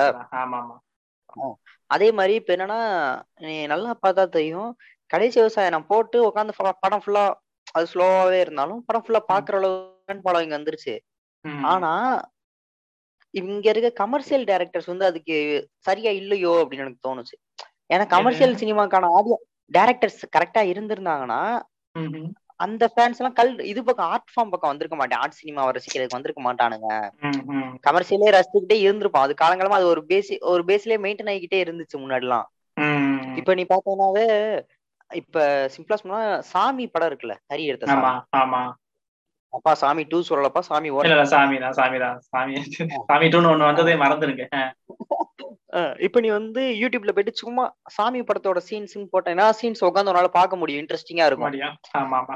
சிங்கமோ இல்ல லிங்குசாமியோட பீமா ம். சண்டைக்கோழி ம். இப்படி இந்த மாதிரியான கமர்ஷியல் மூவிஸ் எல்லாத்தோட சீன்ஸை மட்டும் நீ யூடியூப்ல உட்காந்து எத்தனை வாட்டி வேணா பாத்துக்கிட்டே இருப்போம் உனக்கு போரே அடிக்காது. ஆஹ் இப்ப அந்த இதெல்லாம் சண்டைக்கோழி எல்லாம் பஸ்ல அடிச்சு யார் மேல கை கரெக்ட் தான். வச்சிருப்பா காசுப்பா இறங்கி ஓடுப்பான்றதெல்லாம் திரும்ப திரும்ப பாப்போம் நம்மளாட்டுக்கு ஆஹ் நிஜமாவே அது அந்த ஸ்கிரீன் பிளேயோடைய என்ன சொல்றது வேல்யூ. தான். ஏன்னா விஷால் வந்து அப்ப ஒன்னும் எஸ்டாப்ளிஷ் ஆக்டர் கிடையாது. ஒரே படம் நடிச்சா அந்த சீன் அந்த தூக்கி விட்டது அப்படிங்கிறது அந்த ஸ்கிரீன் பிளேயோட பிரில்லியன்ஸ் தான். அந்த சீன் வச்ச இப்ப நான் என்ன சொல்றேன்? இப்ப நம்ம அந்த சீன் சீனாவே உட்காந்து நம்மளால பார்க்க முடியும். இப்ப பீமால வந்து ஒரு மார்க்கெட் ஃபைட் இருக்கும். அப்புறம் யாரு சாமி இவன் அப்படின்றதா இருக்கட்டும். அப்புறம் இன்னும் நிறைய இருக்கு. அது என்ன படம்? ஐயோ டக்குன்னு ஞாபகத்துக்கு வர மாட்டுதே. வேட்டை படம் இருக்குல்ல? வேட்டையில. அதுல இருந்து சில சீன்ஸ் எல்லாம் உட்காந்து பாத்துக்கிட்டே இருக்கலாம். இந்த மாதிரி அந்த கமர்ஷியல் சினிமா வந்து கரெக்டா மெயின்டைன் பண்ணாங்க அப்படின்னு தோணுச்சு எனக்கு ஒரு கட்டத்துல. Correct. ஏன்னா ச- அத- சண்டைக்குழியிலயுமே அந்த கிளைமேக்ஸ் டைலாக்குமே ரொம்ப கிறிஸ்பா. கரெக்டா ஆப்டா இருந்தது. நீ அங்க அந்த இடத்துல நீங்க ஒண்ணு வில்லனை நீங்க அடிச்சும் போட்டிருக்கலாம். இல்லன்னா அவனே உங்க. கால்ல விழுந்து என்ன விட்டுருப்பான்னு சொல்லிருக்கலாம் ஆனா அப்படி இல்லாம அந்த வார்த்தை இருக்குல்ல வீச முடிஞ்சா வீசிக்கோ அப்படிங்கிற வார்த்தை இருக்குல்ல. அருவா. இந்த ஊர்ல இருப்பேன். வீச முடிஞ்சா வீசிக்கோ அப்படிங்கறதா அவன் சொல்ல வந்த கண்டென்ட் அதுலயே எல்லாமே முடிஞ்சு போயிடும். ஆஹ் நான் இந்த அவ்வளவுதான். இருக்கேன். நீ திருப்பி வா. நீ எப்ப வந்தா நான் அவனை தோக்கடிக்க தான் போறேன் அப்படின்ற அளவுக்கு அந்த மெஜஸ்டிய அங்க ஷோ பண்ணிட்டு போயிருவாரு அவரு ஹீரோ அது அந்த. வார்த்தையில வைக்கிறது இருக்குல்ல அது அந்த பிரில்லியன்ஸ் வந்து எல்லாத்துக்கிட்டையும் இருக்கிறது இல்ல. இப்ப வந்து தங்கம் தங்கம்னு ஒண்ணு வந்து என்னால அதை தாக்க முடியல. அந்த வார்த்தையில அது ரெண்டையும் கம்பேர் பண்ணி பார்க்கும்போது எனக்கு ரெண்டையும் கம்பேர் பண்ணக்கூடாதுதான். ஆனா அத ஒரு கமர்ஷியல் சினிமால எப்படி வைக்கிறோன்றது இருக்குல்ல. தாமிரபரணியின் படம் இருக்குல்ல? அந்த தாமிரபரணி எல்லாம் வந்து எப்படி சொல்றதுன்னா சில சீன்ஸ் வந்து திரும்ப திரும்ப உட்காந்தே பார்க்கலாம். ம். அந்த மாதிரிதான் இருந்திருக்கும். அந்த ஒரு மா எனக்கெல்லாம் வந்து சின்ன வயசுல அந்த சீனை பார்த்து சில்லறை எல்லாம் சவர விட்டுருக்கேன் தாமிரபரணியில என்னன்னா அந்த நதியா இருப்பாங்க வந்து ஏதோ பஞ்சாயத்து பேசுறதுக்கு சம்திங் வந்திருப்பாங்க. அப்ப வந்து வேலியை சுத்தி போட்டுருவாங்க. இவங்க உட்காந்து ஃபர்ஸ்ட் இவர் பிரபு கேட்பாரு இந்த மாதிரி இந்த வயல நீங்க எடுத்துக்கிட்டீங்கன்னா நாங்கெல்லாம் எப்படி போறது அப்படின்னு கேட்டோம்னா ஆ ஃபிளைட்ல போக சொல்லு அப்படின்னு நதியா வந்து கிண்டல் பண்ணுவாங்க. அடுத்து வந்து இவங்க இருக்க இடத்த சுத்தி வேலியை போட்டுட்டு இப்ப நாங்க எப்படி வெளியே போறது அப்படின்னு நதியா கேட்க ஆ ஃபிளைட்ல போங்க அப்படின்றாரு அவரு. ஏ கம்பேக் கம்பேக்டா சில்லறை எல்லாம் செதற விட்ட டைம் அதெல்லாம். ஆஹ் எனக்கு வந்து என்னன்னா இப்ப அந்த மாதிரி கமர்ஷியல் பண்றதுக்கு ஆள் இல்லையோ அப்படின்னு எனக்கு தோணும். ஆஹ் எனக்கு என்னமோ இந்த ஆஹ் இது ஏன் இப்படி ஆகிடுச்சு அப்படின்னா நம்ம இந்த சில விஷயம் நடக்கும்ல. ஒரிஜினல் வச்சு ஜெராக்ஸ் காப்பி எடுத்தா ஓகே ஜெராக்ஸ் காப்பியை வச்சு திருப்பி ஜெராக்ஸ் எடுக்கும் போது மக்கள் ஆகும் இல்லையா அது மாதிரி இவங்களோட செட் பண்ற. அந்த பெஞ்ச் மார்க்கை இவங்களுடைய போன படத்தையே வச்சு பண்றாங்க அப்படின்றதுனால அதை விட கொஞ்சம் லோவாவே. வந்துட்டே இருக்கு இவங்க ஒருவேளை பாஷாவை ஏன் பண்ணி வச்சாங்க அப்படின்னா ஒரு டாப். கொஞ்சம் நல்லா வர்றதுக்கு வாய்ப்பு இருக்குது இவங்க மாதிரி. ஜனாவையும் இந்த மாதிரி படங்களா எடுத்தாங்கன்னா அப்போ கம்மி தான் ஜெராக்ஸ் காப்பி எடுக்கும் போது வர்ற அவுட்புட்டும் கம்மியா தான் வரும் இப்ப எனக்கு என்னன்னா வீரம் படம் இருக்குல்ல. அது வந்து அது நல்ல படம் அப்படி இப்படிலாம் நான் சொல்லல. பட் ஆனா அதுலயுமே சில சீன்ஸ் நல்லா இருக்கும். பார்த்து செலிப்ரேட் பண்ணுவாங்க. ஃபேமிலி ஆடியன்ஸா இருக்கட்டும். எல்லாருமே பார்த்து அது நல்லா இருக்குன்னு தான் ஃபீல் பண்ணாங்க. ஆனா எனக்கு என்னன்னா அஜித்துக்கு ஒரு இப்ப செகண்ட் இடத்துல இருக்க அஜித்துக்கு நீங்க இப்படி ஒரு படம் எடுக்கிறீங்கன்னா அப்ப ஃபர்ஸ்ட் இடத்துல இருக்க ரஜினிக்கு நீங்க இப்படி ஒரு படம் எடுக்கணும். அதுக்கான மெனக்கிறது ஆனா ஆஹ் நீங்க ரஜினிக்காக என்ன மெனக்கெடுத்தீங்க. கொல்கத்தாக்கு போய் காப்பு கட்டிட்டு வரீங்க. வேற என்னதான் பண்ண முடியும்? இதான் வந்து ஒஸ்ட் பண்றது சில நேரங்கள்ல. எனக்கு தெரிஞ்சு அந்த படத்துலயே ஒட்டுமொத்த டைலாக்லயுமே நல்லா இருந்தது. அப்படின்னா கல்கத்தாவுக்கே காப்பி கட்டியாச்சுன்றது மட்டும்தான். அந்த ஐடியா மட்டும் தான் எனக்கு புதுசா இருந்தது. சொல்ல வர்றாருப்பா அந்த டைரக்டர் ஆஹ் அப்ப இனிமே எந்திரிச்சு உட்காந்துடலாம் இனிமே இருக்குதுடா வேட்டை அப்படின்னு நினைச்சோம். நான் இப்ப மறுபடியும் வரையும் படம்? கொஞ்சம் பார்த்தோடய எனக்கு போதும்டா என்னை விட்டுருங்கடா அப்படின்ற லெவலுக்கு நான் வந்துட்டேன். அது அப்புறம் இப்ப அட்லி காப்பி கேட் காப்பி கேட்னு சொன்னாலும் அட்லி போயிட்டார்ல ஹிந்திக்கு? அவர் போயிட்டார்ல ஆமா அவர் வேலையை அவர் படம் பண்ணிக்கிட்டு இருக்காரு அப்படி. ஆனா அப்படி பார்த்தாலும் அட்லி கேவலமான டைரக்டர் தான். அதெல்லாம் நான் மாத்தி பேச மாட்டேன். வேற யாரு? இப்போதைக்கு இந்த ஹச் வினோத் அடி வாங்கினது உண்மையில கொஞ்சம் மனசு கஷ்டமா இருந்துச்சு. ஏங்க அது ஏங்க அவ்வளவு ஓட்டுறீங்க? அதுக்காக அவ்வளவு மோசமா இருந்துச்சு இல்ல இல்ல. அவ்வளவு மோசம்லாம் நானும் அவ்வளவு சொல்ல மாட்டேன். ஓவர் ஹைப்டு கரெக்ட் தான். இவனுக்கு கேட்ட கேள்வி அப்படி. நார்மலா விட்டு நல்லா கிட்டதான் இருக்கும். வலிமை அப்டேட் வலிமை அப்டேட்னு சொல்லி. அவன் சம்பந்தம் இல்லாம கிரிக்கெட் விளாடுறவங்க கிட்ட எல்லாம் வலிமை அப்டேட் கேட்டு. இல்ல எனக்கு தெரிஞ்ச ஒருத்தர் தான் சொல்லியிருந்தாங்க. என்ன சொன்னாங்கன்னா ஆக்சுவலா வலிமையோட ஸ்கிரிப்ட் வந்து இன்டர்வல் வரைக்கும் நம்ம பார்த்தோம்ல படம். ஆமா. அது மட்டும்தான் வந்து ஃபர்ஸ்ட் எடுத்தது. இன்டர்வலுக்கு அப்புறமான ஸ்கிரிப்ட் வேற ஸ்கிரிப்ட் இந்த கொரோனா லாக்டவுனால கமிட். பண்ண ஆர்டிஸ்ட் யாரும் வரமாட்டேன்னு சொல்லிட்டாங்க. அதனாலதான் நாங்க வந்து ஸ்கிரிப்ட சேஞ்ச் பண்ணி கேப்ல எடுத்த ஒரு படம். இல்லாட்டி இன்டர்வலுக்கு அப்புறம் உங்களுக்கு இங்க நடக்கிற போர்ஷன்ஸ் ஃபுல்லா ரஷ்யால நடக்க வேண்டியது. அந்த ஷூட்டிங் பர்மிஷன் கொடுக்கல இல்ல லாக்டவுன் கொரோனா லாக்டவுன் எல்லாம் முடிஞ்சு பிரச்சனை இருந்துச்சு. அதனால நான் இங்கேயே பண்றேன் அப்படின்னு சொல்லிட்டு தான் பண்ணிருக்காங்க அது படம் பாத்துக்கலாம் அதுல வந்து ஒரு அது எப்படி சொல்றேன்னா இன்டர்வல்லே வில்லன் வந்து தோத்துட்டான். இன்டர்வல்லே வில்லன் வந்து தோத்துட்டான். அப்படி இருக்கும்போது அதுக்கப்புறம் வில்லனுக்கு என்ன வேலை அப்படின்னு ஒன்று இருக்குல்ல? ஆக்சுவலா செகண்ட் ஹாஃப்ல வரப்போறது வேற வில்லன்ஸ் செகண்ட் ஹாஃப்ல வந்து மீ- அங்க படத்தோட ஸ்டார்டிங்ல அங்க ரஷ்யால வந்து கொக்கைன் தயாரிக்கிறத காட்டுவாங்க. இனி வந்து பாதி படம் வந்து இன்டர்வலுக்கு அப்புறம் அங்க இருக்க வேண்டிய படம். அங்க இருக்க ஒரு மெயின் வில்லன் இருக்கான் அவனை டார்கெட் பண்றது இந்த மாதிரி எல்லாம் இருந்திருக்கு ஸ்கிரிப்ட்ல இந்த கொரோனா வந்து எதை ரொம்ப பாதிச்சிச்சுன்னா வலிமையை தான் பயங்கரமா சோதிச்சிருச்சு. வலிமையோட வலிமையை செக் பண்ணிருச்சுன்னு சொல்லலாம். அது ஒண்ணு வந்து எனக்கு தெரிஞ்ச அண்ணனே ஒருத்தர் வந்து ரொம்ப ஃபீல் பண்ணாரு. அவர் வந்து அசிஸ்டன்ட் தான் ஒர்க் பண்றாரு. அவர் சொன்னது இந்த மாதிரி ஸ்கிரிப்ட் சேஞ்ச் ஆயிருக்குடா அப்படின்னு சொல்லி சொன்னாரு. அப்புறம் நிறைய காமெடி ஆர்டிஸ்ட் வச்சுலாம் வேற ரெண்டு மூணு சீன்ஸ் போயிருந்திருக்கு. அந்த காமெடி ஆர்டிஸ்ட் வந்து வேற ஒரு படத்துல ரெண்டு படத்துல நடிச்சாங்க. பட்டிமன்றத்துல பேசுவாங்க ஒரு லேடி அவங்க பேர் எனக்கு தெரியல. அவங்க வந்து வேற படத்துல ஷூட்டிங்ல இருக்கும்போது அவங்க சொன்னாங்க இந்த மாதிரி நான்லாம் வலிமையில் நடிச்சிருக்கேன் ஆனா கடைசி வரைக்கும் வலிமையில அவங்களுக்கு காணவே காணோம். ஆனா நிறைய பேர் இல்ல. புகழ் வந்ததே பெரிய விஷயம் ஆமா ஆமா. ரொம்ப ஒரு மாதிரி கஷ்டப்பட்டு தான் எடுத்திருக்கானுங்க. அது. வந்து பெருசா டைரக்டர் மேல குறையும் நம்ம சொல்லிட முடியாது. ஏன்னா வேற என்னதான் முடியும். பண்ணது? இவ்வளவு இந்த அளவுக்கு பெரிய எஃபோர்ட் எடுத்தது பெரிய விஷயம். Action sequence. இருக்கட்டும். இவ்வளவு வந்து பெர்ஃபெக்டா பண்ணது. அஜித் ஒவ்வொரு தடவை அஜித் ஓட்டுறாருன்னா அவர் தான் மெயின் அந்த ஒரு படத்துல அவர் தான் மெயின் அட்ராக்ஷன்றதுனால அவர் அந்த ரிஸ்க் எடுக்கிறதுக்கு அவருக்கு எல்லா கட அந்த கடமை இருக்கு அவருக்கு. மத்தபடி இத்தனை ஆர்டிஸ்டையும் சேர்த்து இவ்வளவு ஸ்டன்ஸ் எல்லாம் பண்ணி ரிஸ்க் எடுத்து பண்ணது எல்லாமே பெரிய விஷயம் தான். இன்னொன்னு என்னன்னா அஜித் ஃபேன்ஸ்க்கே என்ன ஒரு மனசு கஷ்டம்னா இனிமே வந்து அஜித் வந்து ஒரு ஃபுல் லென்த் பைக் படம் நடிக்க மாட்டாரா? அவ்வளவுதான்டா. இந்த ஒரு படம் தான் நடிக்க முடியும். இந்த ஒரு படம் அப்படின்னா எப்படிடா வந்திருக்கணும்? ஆனா இந்த படம் இப்படி போனதுதான் மனசு கஷ்டமா இருக்கு. அப்படின்னு தான் அவனுங்களே ஃபீல் பண்றாங்க. ஓகே அவங்க கேக்குறது நியாயம்தான். ஏன்னா இதுக்கு மேல ஒரு ஃபுல் லென்த் ஸ்டண்ட் படத்தை வந்து அஜித் பண்ணுவாரா அப்படின்றது தெரியல. ஆமா ஆமா. ஏஜ் ஆகிக்கிட்டே இருக்குது. அது மட்டும் இல்லாம ரிஸ்க் எடுப்பாரா? இப்ப இந்த தடவைக்கே விழுந்துட்டாரு ஒரு தடவை. அதுக்கே எப்படி இதுலயே வந்து வீட்டுல ஒத்துக்க மாட்டாங்க. நீ அடுத்த படம் நடிக்கிறதுக்கு. நடிக்காதீங்க பரவாயில்ல. இருக்கு பெசாம உட்காருன்றவாங்க. ஆமா அந்த மாதிரி. ஆனா அவங்க ஹெல்த்தையும் யோசிப்பாங்க. இவ்வளவு ரிஸ்க் எடுக்கிறது. அடுத்து வேணா கார் ரேஸை பத்தி வேணா படம் எடுக்கணும். வலிமை டூன்னு இப்ப அடுத்த படம் வந்து இந்த இன்னைக்கு பூஜை போட்டுறாங்கன்னு நினைக்கிறேன். ஆமா. அப்படியா? அச்சினோத்தும் அஜித்தும் நடிச்சு அந்த எடுக்கப்படுற அடுத்த படத்துக்கு இன்னைக்கு பூஜை போடுறாங்க. இன்னும் ஒரு ஆனா ஷூட் ஸ்டார்ட் ஆகுறது இன்னொரு பத்து நாள் பதினஞ்சு நாள் கழிச்சு தான் ஸ்டார்ட் ஆகும்னு நினைக்கிறேன்.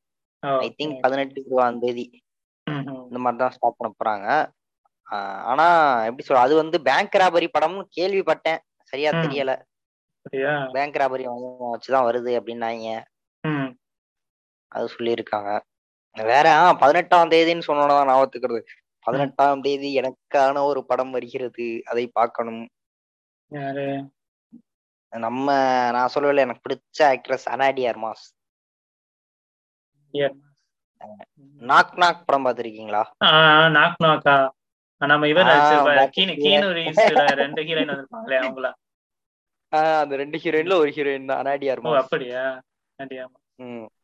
எனக்கு ரொம்ப பிடிச்ச ஒரு ஆக்ட்ரஸ் அவங்களோட டீப் வாட்டர் அப்படின்ற ஒரு படம் வந்து பதினெட்டாம் தேதி அமேசான் பிரைமில் வருகிறது. அப்படியா? இவங்க நைஸ் அவுட்ல நடிச்சிருந்தாங்களா? அதே எஸ் எஸ் எப்படி சொல்றதுன்னா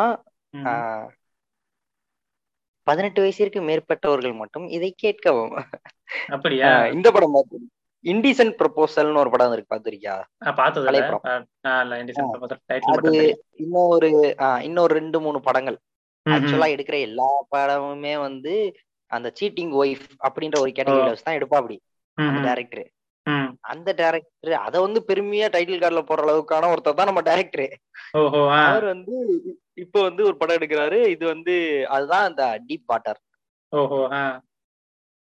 அனாடியார் மாசனோட அது பயங்கரமா சென்சார் கட் ஆயிருக்கான் அந்த படம் இப்ப. அவ்வளவு பிரச்சனைகளுக்கு மடியான ஏய், ஹாலிவுட் படமாவே இருந்தாலும் இப்ப உனக்கு இது ஓடிடிலே வருதுனாலும் இருக்கு. பார்க்க- இல்லப்பா பொதுவாவே ஆங்கில படங்கள் நமக்கு தெரிஞ்சு ஆங்கில படங்களை தானே இப்ப சென்சார் இல்லாம பண்ணிட்டு இருந்தாங்க காலகாலமா. நம்ம ஆங்கில படங்கள் தானே பாத்துக்கிட்டு இருந்தோம். இவனுங்களே அப்பா, சென்சார் பண்ற அளவுக்கு. இருக்கா படம்? அந்த அளவுக்கு அவன் எடுத்து வச்சிருக்காப்பா டேரக்டர் சசிகுமார் நட்பை பத்தி படம் எடுக்கிற மாதிரி அங்க அவர் சீட்டிங் பத்தி படம் எடுக்கிறார் போல இருக்கு. ஆஹ் அதேதான். இது அது பேர் என்ன? ஆஹ் இந்த படம் வந்து பதினெட்டாம் தேதி வருது. அதான் அந்த? மெர்சல்ல சொல்ற டைலாக் மாதிரி அந்த நித்யாமரன் சொல்லுவாங்கல்ல ம். நம்ம சொத்தையே வித்து தாலியே வித்தாலும் நான் கூட அந்த மாதிரி வேற டைலாக் யோசிச்சுட்டேன் வாடி வாசல் திறந்தது வந்துட்டு தான் பாரு அப்படின்னு நினைச்சேன். இல்ல, அது இல்லையா? சரி, சரி, சரி. அது இல்லப்பா ஆஹ் எவ்வளவு செலவானாலும் பரவாயில்ல அமேசான் பிரைம் சப்ஸ்கிரைப் பண்ணி அந்த படத்தை. நான் வந்து நல்ல கிளாரிட்டியில பார்க்கணும் அப்படின்ற ஒரு 1080 முடிவுல இருக்கேன் பிக்சல்ல பாருங்க. கண்டிப்பாக கண்டிப்பாக அது ஒரு படம். அடுத்து வெயிட் பண்ற ஒரு படமா வெயிட் பண்ணிக்கிட்டு இருந்தது இது அது என்னது? டியூன் வந்து நான் பார்க்க சொன்னேன் பாத்துட்டியா அதுல ஜூன் இன்னும் பாக்கலப்பா ஃபர்ஸ்ட் பா ஆ, ஃபர்ஸ்ட் தானே பார்க்க சொன்னீங்க செகண்டா இப்போ டியூன் ஒன்னே ஆன- ஒண்ணுதான் வந்திருக்கு. இப்ப ரிலீஸ் ஆன? டியூன். பழைய டியூன்? பழைய டியூன் ஒண்ணு இருக்கு. ஆனா பழைய டியூன் எல்லாம் பார்க்க வேணாம். பழைய டியூன் பார்த்தாலும் தப்பு கிடையாதுதான். ஏன்னா டியூன் வந்து இன்னும் பத்து இருபது டியூன் எடுத்தாலுமே டியூன் வந்து ஒண்ணும் பெருசா பண்ணிரல அப்படின்னு சொல்றதுக்கான ஆடியன்ஸ் தான் அதிகம். சீரியஸா அதனால டியூன் வந்து பழைய டியூனை பார்த்தாலுமே அது நல்லா தான் இருக்கும் ஓரளவுக்கு. ஆனா. அதுவுமே வந்து குறை சொல்லதான் தோணும் ம்ஹும். ஏன்னா டியூன் டியூன் வந்து அப்படி இப்ப நமக்கு வந்து பொன்னியின் செல்வனை நீங்க இப்படிதான் எடுத்துட்டாலும் பொன்னியின் செல்வன் குறை தான் சொல்ல போறோம் ஆமா ஆமா அது கண்டிப்பா தெரியும் அது எப்ப? மணிரத்னத்துக்கும் தெரியும் பொன்னியின். செல்வன் நம்ம எவ்வளவுதான் ஹார்ட் ஒர்க் போட்டு பயங்கரமா பத்து பாகுபலிக்கு சமமா எடுத்தாலுமே நம்ம ம் குறைதான் சொல்ல போறோம் பொன்னியின் செல்வனை அந்த மாதிரிதான் டியூன் அங்க ஏன்னா டியூன் வந்து ரொம்ப பெரிய லேண்ட்ஸ்கேப்ல இருக்க ஒரு கதை. அதுவும் இல்லாம நம்ம இந்த டைரக்டர் இருப்பார்ல ஜொடரோஸ்கி அலெக்சாண்ட்ரோ ஜொடரோஸ்கி ஜெடரோஸ்கி. என்ன படம் பண்ணியிருந்தாரு? த ஹோலி மவுண்டைன் அப்படின்னு ஒரு படம். இந்த இப்ப நாளைக்கு வந்து ஒரு ஷார்ட் ஃபிலிம் ஷூட்டுக்கு போறேன். அந்த நான் தான் டைரக்ட் பண்றேன். அதுக்கு வந்து ஸ்கிரிப்ட் எழுதும் போதே இந்த கதை வந்து அதாவது வெறும் நாலு நிமிஷத்துல இருக்க மாதிரி ஒரு ஷார்ட் ஃபிலிம் எடுக்கணும் அப்படின்னு தான் பேசியிருக்கோமா? ம்ஹும். ஸோ வந்து அதுக்கே வந்து எந்த மாதிரி எந்த மாதிரி பண்ணலாம் அப்படின்னும் போது எனக்கு சரி ஓகே நான் வந்து ஃபியூச்சர்ல ஒரு பெரிய படமே பண்ணாலுமே சில விஷயங்கள்லாம் என்னால பண்ண முடியாது அதெல்லாம் வந்து என்னால இதுல ஷார்ட் ஃபிலிம்குள்ள தான் பண்ணிக்க முடியும் அப்படின்னு சொல்லி ஜொடரோஸ்கி மாதிரி கதை எழுதுவோம் அப்படின்னு சொல்லி ஜொடரோஸ்கி மாதிரி சின்னதா ஒரே ஒரு லைன் ஒருத்தன் ம். வர்றேன் மூஞ்சிய கழுவுறேன் அவ்வளவுதான் கதை முடிஞ்சுச்சு கிளம்புறேன் அவன் ஜாகுறேன் அதோட முடியுது கதை ம். இதை ஜொடரோஸ்கி பண்ணா எப்படி பண்ணுவாரு? அப்படின்ற மாதிரி தான் எழுதியிருக்கு.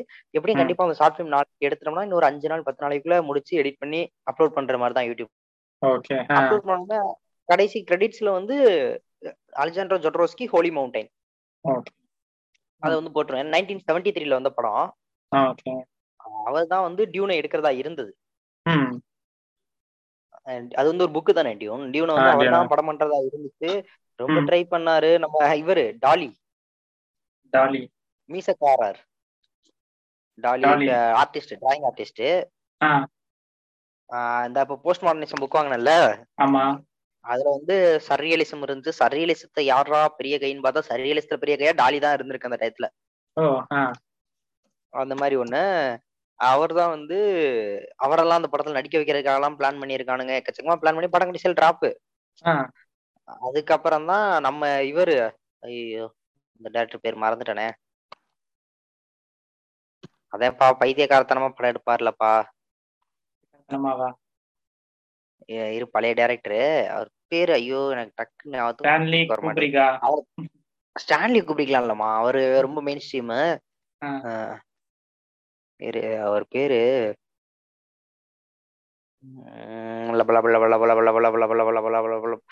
அந்த ரெண்டு பொண்ணுங்கள்லாம் என்னது அவர் படமே பைத்தியக்காரத்தனமா தானே இருக்கு. அதுல எப்படி என்ன படம்? மல்ஹாலன் டிரைவா முள்காலன் வாப்பா செல்லா குட்டி வாப்பா.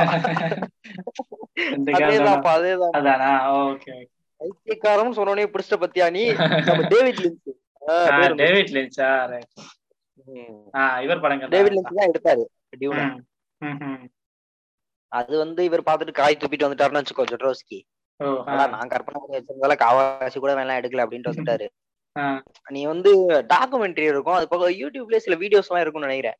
ஜொட்ரோஸ்கி வந்து டியூனை பத்தி என்ன சொல்லியிருக்காருன்னு பார்த்தேன்னா அது பார்க்கும்போது உனக்கு கண்ணு கலங்கிரும். ஏன்னா அந்த மனுஷனோட கனவு அதை நான் அப்படி எடுக்கணும் இப்படி எடுக்கணும் ஆசைப்பட்டேன். கடைசி வரைக்கும் அதை எடுக்க முடியல அப்படின்னு ஆ. இப்ப வந்து அந்த டியூனை நம்ம இவர் எடுத்துட்டா அப்படி நம்ம இந்த படம் டைரக்டர் டேனிஸ் வெல்லியூவா ஒரு பேர் இருக்கும் பேர் கரெக்டான இல்ல. எனிமி டேனிஸ் விலன்யூ ஆமா எனிமி படம். இவர் பண்ணியிருந்தாரு. அந்த டேரக்டர் தான். அதே டேரக்டர் தான். அவர் தான் எடுக்கிறாரு. பிரிசனர்ஸ்னு கூட ஒரு படம் எடுத்தாரு. அதுவும் நல்லா இருக்கும் ஆ பிரிசனர்ஸ் நல்லா இருக்கு ஆஹ் அது பக்காவா நம்ம இருக்கும். இவர். ஜாக்மேன் வச்சு பண்ணார்ல. நிறைய படம். பண்ணிருக்காரா இவரு? ஆமா இன்சென்டிவ்ஸ் பண்ணிருக்காரு அவர்தான். நல்ல நான் அதான் சொல்றேன்ல. நமக்கு பிடிச்ச சில நல்ல படங்கள்லாம் இவர் தான் எடுத்திருப்பாரு. ஆனா இவர். இவர் பேர் நமக்கு தெரியாது. அந்த மாதிரி இருக்கும். இவர் வந்து இவரு இந்த படம் அவர் தானே எடுத்தாரு? சிக்காரி சிக்காரி அவர் தான் பண்ணிருக்காரு அரைவல்ல தான் பண்ணிருக்காரு போல. Arrival arrival. அரைவல் அவர் தான். பண்ணிருக்காரு. நிறைய நிறைய சயின்ஸ் ஃபிக்ஷன் படங்கள் வந்து நிறைய ஃபேன்ஸ்க்கு வந்து பிடிச்ச ஒரு சயின்ஸ் ஃபிக்ஷன் படம்னா இது. அரைவல். Correct arrival. அரைவல் வந்து அவர் தான் பண்ணிருப்பாரு அதே மாதிரி சிக்காரி ஒரு நல்ல ஆக்ஷன் ஃபிலிமும் கூட. நான். எதிர்பார்க்காம பார்த்ததான் சிக்காரிய பாரு நல்லா இருக்கும். செகண்ட் பார்ட் வந்து அது கேவலமா தான் இருந்தது.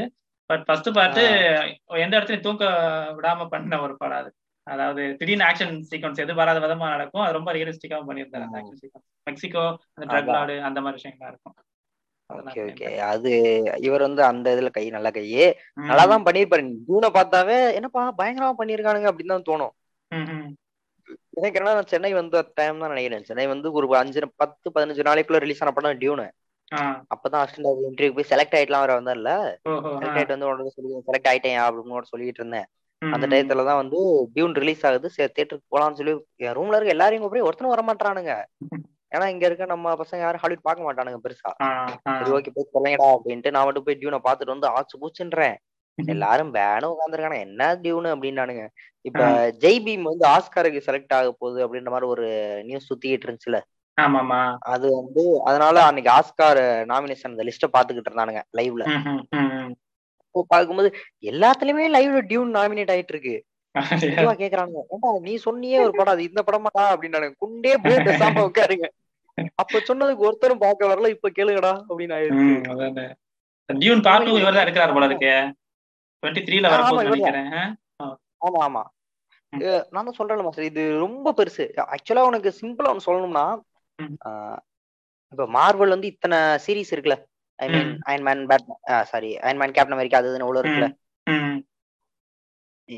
இந்த இந்த அளவுக்கான ஒரு பெரிய பிரான்சைஸ் கொண்டதுதான் ஸ்டார் வார்ஸ் ஆமா ஸ்டார் வார்ஸ் எவ்வளவு பெரிய பிரான்சைஸ்ன்றது நைன்டி கிட்ஸ்க்கு தான் தெரியும்.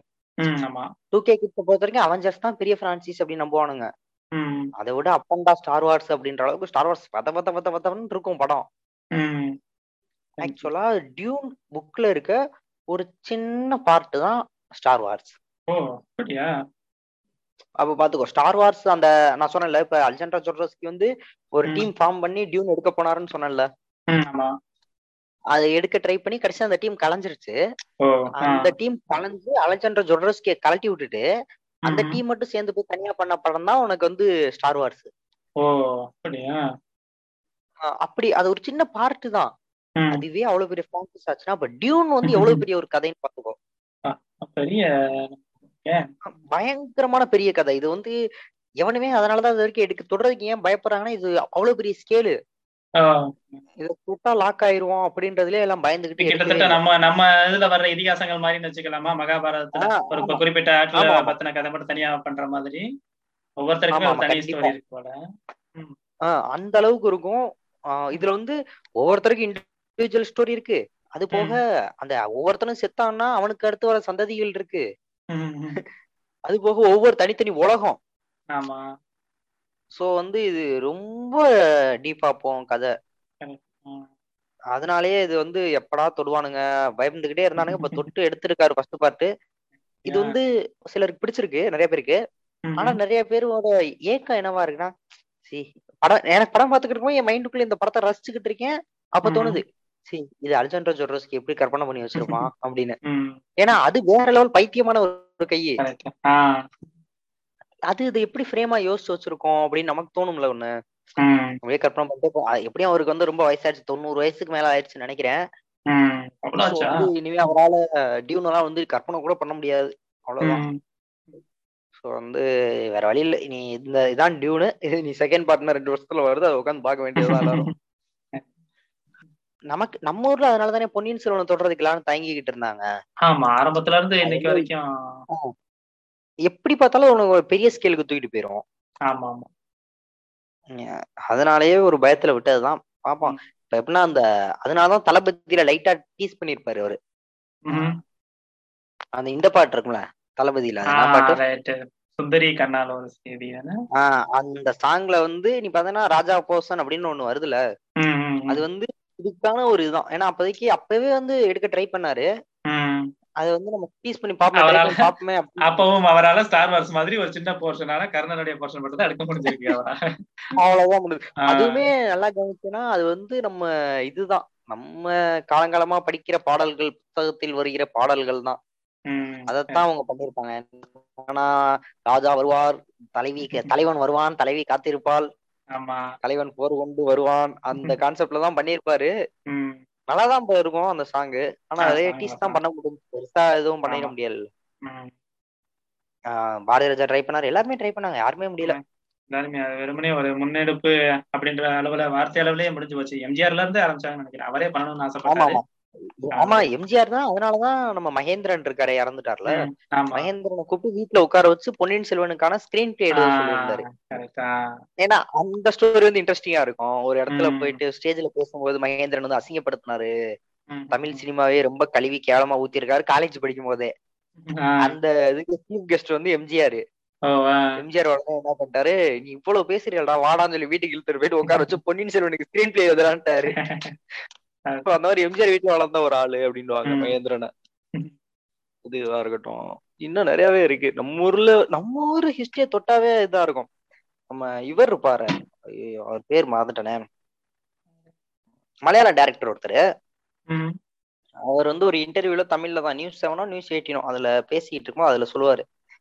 தமிழ்ல இருந்து நல்ல படங்கள் வருமா அப்படின்னு ஐ மீன் ஒரு மாதிரியான டிக்கு கொஸ்டின் தான் கேட்பாங்க. ஆங்கரு அதுக்கு தான் அவர் சொல்லுவாரு ஆ ஃபியூச்சர்ல எப்படி நல்ல படங்கள் வரும்னு எதிர்பார்க்கறீங்களா அப்படின்னு கேட்டதுக்கு ஒன்னு சொல்லுவாரு இல்ல அப்படி. கிடையாது. உங்களுக்கு எந்தெந்த லாங்குவேஜ்ல. ஓல்டஸ்ட் ஹிஸ்டரிஸ் இருக்கோ அதுல இருந்து நல்ல படங்கள் கண்டிப்பா வந்துகிட்டே தான் இருக்கும். அப்படி இல்லைன்னா தான் உங்களுக்கு வந்து மாட்டிப்பீங்க ஒரு கட்டத்துல இப்ப தமிழ் எடுத்துக்கிட்டீங்கன்னா தமிழ்ல வந்து நிறைய இருக்கு ஹிஸ்டரி. ஸோ வந்து நல்ல படங்கள் எப்பவுமே வந்துகிட்டே இருக்கும் அப்படின்னு சொல்லுவாரு அது ஒரு பேர் எனக்கு மறந்து போச்சு டக்குன்னு அடூர் கோபாலகிருஷ்ணனா? ஆஹ் தலைவன் தான். அது ஒரு கோலா அவர்தானா? கோபாலகிருஷ்ணர் அவரே தான். ஏக- ஏகப்பட்ட நேஷனல் அவார்டு வாங்கியிருக்காரு. அந்த மனுஷன் ஒவ்வொரு நான் பாத்திருக்கேன் அந்த சமயத்துல நான் நியூஸ் பேப்பர் வருஷம் வருஷம் பார்க்கும் போதும் அந்த மனுஷன் பேர் வந்துடும் ஏதாவது ஒரு கேட்டகரி அவர் படத்துல வந்துடும் என்னங்க வருஷத்துக்கு ஒரு தடவை அவரே இப்படி நேஷனல் அவார்டுக்காகவே படம் பண்றாரு அந்த மனுஷன்ற மாதிரி இருக்கும். அது அது வந்து அங்க பெரிய கை. ஆமா. பதினஞ்சு நேஷனல் அவார்டுக்கு மேல இருக்கும்னு நினைக்கிறேன். எப்படி எனக்கு தெரிஞ்ச. அப்புறம் அந்த இவங்க அந்த சமயத்துல ஏதோ ஒரு படம் ஒரு பெண்களை மட்டுமே மையமா வச்சு ஒரு படம் எடுத்திருந்தாரு. அது நேஷனல் அவார்டு வாங்கிச்சு அந்த சமயத்துல. இவர் தான் ஒண்ணு சிம்பிளா ஒரு வார்த்தை சொல்லுவாரு. இந்த ரியாலிட்டில இருந்து தப்பிக்கணும்னு தான் எல்லாரும் கமர்ஷியல் சினிமா எதிர்பார்க்கறாங்க. நீங்க ஏன் அதை குறை சொல்றீங்க அப்படின்னு கேட்பாங்க மூணு மணி நேரம் மறந்துட்டு இருக்க வேண்டியதானே அப்படின்னு கேட்கும்போது அதுக்கு ஒரு சிம்பிளா ஒரே பதில் தான் சொல்லுவாரு. சரி ரியாலிட்டியை மறந்துட்டு மூணு மணி நேரம் போறேன்ற போயிட்டு திரும்ப நீ எங்க வர போற அதே ரியாலிட்டிக்குள்ள தானே வரப்போற? நீ அங்க குடுக்குற ஒரு கமர்ஷியல் சினிமா உனக்கு குடுக்குற அந்த ஐட்டம் சாங்கோ இல்ல. ஒரு இதோ ஃபைட்டு இதெல்லாம் பார்த்துட்டு நீ அதே மூடுக்குள்ள வந்தனா ரியாலிட்டியில மாட்டிப்படா நீயே ரியாலிட்டினா இதான்டா ரியாலிட்டின்னு சொல்றதுதான் சினிமா வேணும். இதெல்லாம் ரியாலிட்டி இல்ல. ஆக்சுவலா ரியாலிட்டினா ஜாலி ஒரு பொண்ணு திடீர்னு நம்ம கிட்ட வந்து ஆடுவா. மார்க்கெட்டுக்குள்ள நீ நடந்து போனோம்னா சுத்தி வேலை பார்த்துக்கிட்டு இருக்கவங்க எல்லாம் எந்திரிச்சு உன் கூட சேர்ந்து டான்ஸ் போடுவானுங்க. நீ முட்டை அடிக்க போறது முன்கூட்டியே தெரிஞ்ச மாதிரி நீ எப்படா வந்தேன்ற மாதிரிதான் எப்படா தெரியும் எல்லாரும் வந்து ஒரே மாதிரி ஸ்டெப் போடுவானுங்க. இதெல்லாம் வந்து ரியாலிட்டி கிடையாதுன்னு அவர் ரொம்ப கழுவி ஊத்துவாரு. அந்த சமயத்துல சினிமா இன்ட்ரடியூஸ் ஆன சமயத்துல திரையில ஒரு. விஷயத்த பாக்குறது அப்படிங்கிறதே ரியாலிட்டிக்கு அப்பாற்பட்ட விஷயமா இருந்தது. அதுவே அவங்களுக்கு பெரிய ஆச்சரியமா இருந்தது. அப்படின்ற போது அவங்க அதுல திரையில காட்டப்படுற விஷயம் வந்து ரியாலிட்டியா இருக்கணும் இல்ல ரியாலிட்டிக்கு அப்பாற்பட்டதா ம். இருக்கணும் அவங்க திங்க் பண்ணல. அவங்களுக்கு படம் பார்க்கறதே ரியாலிட்டிக்கு அப்பாற்பட்டதா இருந்தது. என்னடா திரையில ஒரு படம் ஓடுது. எவனோ ஒருத்தர் நடக்கிறான்ன்றது இருந்தது. அதுக்கப்புறம் தான் கொஞ்சம் கொஞ்சமா பரிணாம வளர்ச்சி அடைய ஆரம்பிச்சது. அதுக்கப்புறம் நடையில ரியல் லைஃப்ல நடக்கிற விஷயங்களை அதுல சொல்ல ஆரம்பிச்சாங்க. அதுக்கப்புறம் அது போர் அடிக்க ஆரம்பிச்சிருச்சு. சரி அதுக்கப்புறம் வானத்துல இருந்து பறந்து பறந்து சண்டை போட ஆரம்பிச்சாங்க. இப்ப மாஸ்டர் அது என்னன்னா நீ என்ன கதையை வேணா சொல்லிட்டு போ. அதெல்லாம். இங்க மேட்ரு கிடையாது. நீ கதையே சொல்லணும்னு கூட அவசியம் கிடையாது. ஏதோ ஒண்ணு எடுத்து வை மேட்ரு கிடையாது. அதே மாதிரி அது உள்ளுக்குள்ள ஏதோ ஒண்ணு இருக்கணும் அது. வந்து பார்க்க வைக்கணும். இப்ப நம்ம சொல்றோம்ல சண்டைக்கோழி என்ன சொல்லிட போகுது பெருசா அப்படின்னா அது கமர்ஷியல் தன்மையை தான் சொல்லுச்சு. அது இங்க யாரும் குறையெல்லாம் சொல்ல அந்த அளவுக்கு அது கமர்ஷியலா எடுங்கன்னு தான் இங்க கேக்குறது. அதை விட்டு தங்கம் அப்படின்ற கமர்ஷியலுக்குள்ள எங்களை கூட்டி போகாதீங்க. அதுதான் இங்க திரும்ப திரும்ப கேக்குறது. கமர்ஷியல்ல நல்லா தானடா இருந்தோம் நம்ம. மலையாள சினிமாவே நம்மள பார்த்து மலையாளத்துல வந்து விஜய்க்கு ஏன் ஃபேன்ஸ் அதிகமா இருக்குன்னா விஜயோட கமர்ஷியல் படங்கள் அவங்க கொண்டாடி தீர்த்திருக்காங்க. ஆந்திராவுல வந்து சூர்யாக்கான ஃபேன் பேஸ் இருக்கு. அது காரணம் என்னன்னா சூர்யாவோட. கமர்ஷியல் படங்கள் தான். என்ன சொல்றேன் அந்த மாதிரியான கமர்ஷியல் படங்களை எடுங்களே உங்களை யாருமே எந்த குறையும் சொல்லல. அதெல்லாம் ரசிச்சு வளர்ந்தவங்க தானே நாங்க. திரும்பவும் ரசிக்க தயாரா தான் இருக்கோம். இங்க இங்க எல்லாமே. ப்ராசஸே இங்க எல்லாம் தலைகளா இருக்கு அப்படி ரிவர்ஸ்ல இருக்குது முதல்ல ஒரு கதையை ரெடி பண்ணிட்டு. ஆர்டிஸ்ட தேர்றதை விட்டுட்டு இங்க ஆர்டிஸ்ட் ரெடி ஆனதுக்கு அப்புறமா அதுக்கான. கதையை தயார் பண்றதுலதான் பிரச்சனை இப்போ உடனே உடனே worst. ஷூட்டிங்க போய் நாலு நாலு மாசத்துக்குள்ள நம்ம ரேப் பண்ணணும் அப்படின்னு ஷூட்டிங்க பண்ணணும்னு வேற ஒரே. பண்றதுல வர்றதுதான் அந்த உப்புமா அப்படி ஆயிருது இந்த இப்ப கமலஹாசனை வைத்து டைரக்டர் முத்தையா அவர்கள் இயக்க போகிறார் இது ஆமா அடுத்த முப்பத்தஞ்சு நாள் தான் டைம் தருவேன் அப்படின்னு இருக்கு அப்படியா? முப்பத்தஞ்சு நாள்ல பண்ணிருவேன் அப்படின்னு சொல்லி முத்தையா தான் ஸ்கிரிப்ட் நரேட் பண்ணி ஓகே பண்ணிருக்காங்க. பாப்போம் என்ன ஆகுதுன்னு. அவருக்கு என்ன பண கஷ்டமோ? இறங்கிட்டாரு? இல்ல அவரும் வந்து ஒரு வில்லேஜ் ஓரியன்ட் ஸ்கிரிப்ட் பண்ணி ரொம்ப நாள் பண்ணல. இப்போ வந்து இப்ப நம்ம என்னதான் முத்தியாவை ஆயிரம் குறை சொன்னாலும் வில்லேஜ் பேஸ்ட் நாலேஜ் உள்ள ஒரே டைரக்டர் முத்தியா தான். அவர்தான். வேற எந்த டைரக்டர் இப்போதைக்கு கரண்ட்ல சினிமால கிடையாது. அப்படி நீங்க சிவாவை எடுத்துட்டு வந்தாலும் சிவா வந்து ஒரு வீரம். மாதிரியோ ஒரு ஒரு இந்த மாதிரியான ஒரு கமர்ஷியல் தன்மை உள்ள இதான் பண்ண முடியும். ம், விரும்மாண்டில மாதிரியான ஒரு ரூரலா உள்ள இறங்கி முத்தியாக்கு தானே. அந்த நாலேஜ் இருக்கு. வேற correct. இல்ல அதனு- அதனுடைய வேர் போய் தேடுது அந்த விஷயங்கள்லாம் அவர்கிட்ட நிறைய பரிச்சயமா இருக்கு. அதை மாதிரி எனக்கு சினிமால இப்ப கொஞ்ச நாளா ஃபேஸ்புக்ல எனக்கு ஃபேஸ்புக் போறது எனக்கு பிடிக்காததுக்கு ஒரு காரணம் என்னன்னா. சினிமாவை பத்தி எப்படி சொல்றேன்னா இதோட சோசியல் ஸ்டாண்ட் தப்பு இந்த. படத்தோட சமூக பார்வை தப்பு அப்படின்னு பேசும்போது எனக்கு ரொம்ப பயம் வந்துரும் உண்மையிலேயே ஒரு. படத்துக்கோ ஒரு டைரக்டருக்கோ சமூக பார்வையை பிரதிபலிக்கணும்ன்றது தேவைதானா அப்படின்றதுதான் எனக்கு தோணும் இப்போ. ஆ, சொல்லு சொல்லு இல்ல ஏன்னா அத நிறைய பேர் அந்த ஸ்டாண்ட வெளிப்படையா வைக்கிறது இல்ல எனக்கு தெரிஞ்சு எஸ்பி ஜனநாதன் தான் அந்த விஷயத்த ரொம்ப நேர்மையா இல்ல, இல்ல. வெளிப்படுத்தாரு. எனக்கான பொலிட்டிக்கல் ஸ்டாண்ட் இருக்குது. என்னோட படம் இல்ல, அதான் பேச போகுதுன்றதை. இல்ல எனக்கு நானே கேக்குறேன். அதை முதல்ல எடுத்து வைக்கணுமா? அது வைக்கணும்ன்றது கூட அவசியம் இல்லதானே ஆஹ் வைக்கல இல்ல. அது சொல்லாமலேயே இவங்க எல்லாரும் அத பத்தி இன்டர்பிரேஷன் வச்சுக்கிறாங்கல்ல. ஆடியன்ஸோ சரி விமர்சகர்களோ சரி. இல்ல இல்ல. வச்சுக்கிறட்டும். அது பிரச்சனை இல்ல. இப்ப. என்னோட ஒரே கொஸ்டின் என்னன்னா இன்னைக்கு சரின்னு இருக்க ஒரு விஷயம் பத்து வருஷத்துக்கு அப்புறம் அந்த சரி மாறதான் போகுது. சரி தப்புக்குள்ள மாறிக்கிட்டு தான் இருக்க போகுது. இப்ப. படங்கள்ல நீங்க அதே சரி தப்ப வந்து கரெக்டாவே காட்டணும். இப்ப உதாரணத்துக்கு சொல்லணும்னா இப்போ நம்ம கரண்ட்ல இருக்க சினிமால சொல்றேனே ஒரு பிராமணரை நீங்க வந்து அசிங்கமா காட்டிடலாம். ஒரு. தலித்தை நீங்க வந்து ஒரு வில்லனாவோ ஒரு அசிங்கமா சித்தரிச்சிட்டீங்கன்னா அது வந்து பிரச்சனைக்கு உள்ளாக்கப்படும். புரியுதா உங்களுக்கு? இது வந்து இது எந்த மாதிரியான ஒரு கொஸ்டினா இருக்கு? இப்ப இன்னும் இன்னொரு பத்து இன்னொரு முப்பது நாற்பது ஐம்பது வருஷம் கூட ஆகட்டுமே. அதுல வந்து இப்ப தலித்துன்ற ஒன்னே இல்ல. எல்லாருமே முன்னேறி மேல வந்துட்டோம் அப்படின்னா அப்ப பிராமணர்கள் கீழே இருக்காங்கன்னா அப்ப நீ கிண்டல் பண்ணி எடுக்கும்போது அது தப்பு அப்படின்னு வரும். இது என்ன லாஜிக் உனக்கு? இதுல லாஜிக்கே கிடையாது. இப்ப நீங்க சொசைட்டி இப்படி மாறுதுன்றதுக்காக சினிமாக்காரன ஆர்டிஸ்ட நீங்க மாத்தணுமா? நீ. சரியை மட்டும் சொல்லு நீ தப்ப மட்டும் சொல்லு அப்படின்ட்டு. ஏன்னா ஒரு இது என்னன்னா ஆயிரத்துல ஒருவன்ல ஒட்டக்கறி ஒட்டகக்கறி சாப்பிடுவாங்க ஞாபகம் இருக்கா? அதுல வந்து ஆக்சுவலா அந்த சீன் மேக் பண்ணும்போது ஒட்டகத்தை வெட்டி கொல்ற மாதிரிதான் சீன் இப்ப வரைக்கும் அந்த சீனை பார்த்தேன்னா ஒட்டகத்தை பாப்பாங்க ஆமா, நான் அந்த வருஷம் பார்த்து நினைக்கிறேன். ஃபர்ஸ்ட் ஃபர்ஸ்ட் அதை கட் பண்றதுக்கு முன்னாடி கொஞ்ச நாள் அது தியேட்டர்ல ஓடிச்சு நினைக்கிறேன் அந்த சீன் அதுக்கப்புறம் தான் கட். பண்ணி எடுத்தாங்களோ அப்படிதான் நினைக்கிறேன் அதுல வந்து என்ன சொல்லுவாங்கன்னா. சிம்பிள் ஒன்னே ஒண்ணு தான் ஒட்டகத்தை அப்ப கொண்டா தப்பு. இப்ப ஒட்டகத்தை கொல்ற மாதிரி சீன் இருந்தா தப்பு கிடையாது. ஸோ அந்த ஆர்டிஸ்ட் ஆர்டிஸ்டா தான் இருக்கான். அப்பவும் ஆர்டிஸ்டா தான் இருக்கான் இப்பவும். ஆர்டிஸ்டா தான் இருக்கான். நீங்க என்ன கேக்குறீங்க? அப்ப அது பண்ணா தப்பு இப்ப பண்ணா தப்பு கிடையாது. இது வந்து எந்த விதத்துல நியாயம்? இது வந்து இந்த சென்சார்ல சரி சொசைட்டியும் சரி இந்த ஒரு சிக்கலுக்குள்ள மாட்டிக்கிச்சு அப்படின்னு எனக்கு தோணும். ஆ சொசைட்டியை விட சென்சார்ல தான் பெரும்பாலும். அதுல பொலிட்டிக்கல் சம்பந்தப்பட்ட ஆட்கள் தான் இருக்காங்க அப்படிங்கறத நான் ஒவ்வொரு கேள்விப்படுறேன். அது அந்தந்த எந்த. அரசாங்கம் இருக்குதோ அவங்களுக்கு ஃபேவரா இருக்கிற ஆட்கள் தான் அங்க நியமிக்கப்படுறாங்கன்றதை கேள்விப்படுறேன். அதனாலேயே ஒவ்வொரு முறையும் கவர்மெண்ட் ரொம்ப. கவனமா இருக்குது போல இருக்கு. தனக்கு எதிரான கருத்து மட்டும் வந்துடக்கூடாது. அந்த விஷயத்துல அங்க ஒரு ஆளை போடுறாங்க அது எந்த கவர்மெண்ட் வந்தாலுமே அதான் நடக்கும். அதனால அதுல. சிக்கி மா மாட்டிக்கிறது என்னவோ அந்த கலைஞர்கள் தான். ஏற்கனவே இப்ப- வரும்போது அவர் கமல் சொல்லியிருந்தார் இல்லையா? கலாச்சாரம் கலாச்சாரம்ன்றது ஒவ்வொரு தடவையும் மாறிக்கிட்டே இருக்கும். நூறு வருஷத்துக்கு ஒரு தடவை. அதையே இதுல. கொண்டு வராங்கன்றது தெரியல. அதுல வந்து அது எப்படியுமே அது ஒரு ஆர்ட்டுக்குள்ள நீங்க அடக்கவே முடியாது. இப்போ வின்சென்ட் வேன்காக்கோட பெயிண்டிங் எல்லாம் பார்த்துட்டு அந்த காலத்துல கேவலமா இருக்குன்னு காட்டிட்டு இருக்கணும் இந்த காலத்துல செலிப்ரேட் பண்ணி தானே போயிட்டு இருக்கோம் சோ வந்து அதெல்லாம் கரெக்டா தான் நம்ம எல்லாமே பண்றோம். அதெல்லாம் மாற்றுக்கிறது இல்ல. இந்த மாதிரி சொசைட்டிக்குள்ள இருக்க சரி தப்ப கொண்டு போய் நீங்க அதுக்குள்ள புகுத்தும் போதுதான் ஒரு ஆர்ட்டுக்குள்ள புகுத்தி இது சரியா தப்பா அப்படின்னு உங்க மூளையை யூஸ் பண்ணும்போது தான் அங்க பிரச்சனையே உண்டாகுது. இப்ப செவன் ஜி ரெயின்போ காலனியை பார்த்துட்டு எத்தனையோ பேர் கழிவு ஊத்து வர்றதுக்கு ஒரு காரணம் என்னன்னா செவன் ஜி ரெயின்போ காலனியில வந்து அவன் வந்து ஸ்டாக்கிங் பண்றான். அவன் அந்த பிள்ளை வந்து மென்டலா டார்ச்சர் பண்ணிக்கிட்டு இருக்கான் அப்படின்னு சொன்னாங்க. டேய் ஆமாண்டா அதெல்லாம் இல்லைன்னு சொல்லல. ஆனா மென்டல் டார்ச்சரே லவ்வும் நம்பிக்கிட்டு இருக்கவனும் இந்த சொசைட்டிக்குள்ள இருக்கான்டா. இது அவனோட கதை தான் உனக்கு எல்லா கதையுமே வந்து ஒரு படிச்ச ஜென்டில்மேன் ஆபீஸ்ல ஒர்க் பண்றவனோட கதை மட்டுமே வரணும்னு எதிர்பார்க்காத. நியாயம் தர்மம் தெரிஞ்ச ஒருத்தனோட லைஃப் மட்டுமே சொல்லணும்ன்றது சினிமாக்கான வேலை கிடையாது.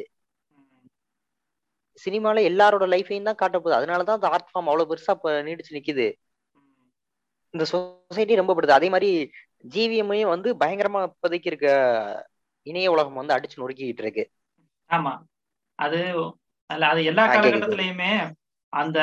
சினிமா அப்படிங்கிறது அதிகமா பேசப்படாத இல்லைன்னா அதிகமா கவனம் குவிக்கப்படாத மக்களை பத்தி எடுக்கும் போது மட்டும்தான் அது அது பிரபலமும் அடையுது அதே சமயம் ஹிட்டும் அடையுது. நிறைய படங்கள் அந்த மாதிரி தான். இப்ப ஜெய்பீம் எப்படியோ அதே மாதிரி தான். அதிகமா பரவலா அறியப்படாத ஒரு விஷயங்களை பத்தி பேசும்போது அது ஹிட்டும் ஆகுது.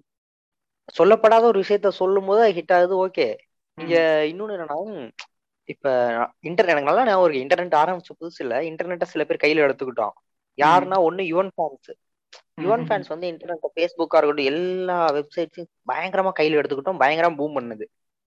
அப்போ வந்து ஹாரிஸ் எல்லாம் வந்து பயங்கர டவுன் இன்டர்நெட்ல பெருசா கொடி கட்டி நான் ஹாரிஸ் ஃபேன்ஸால இருக்க முடியல டவுன் ஆயிட்டாங்க.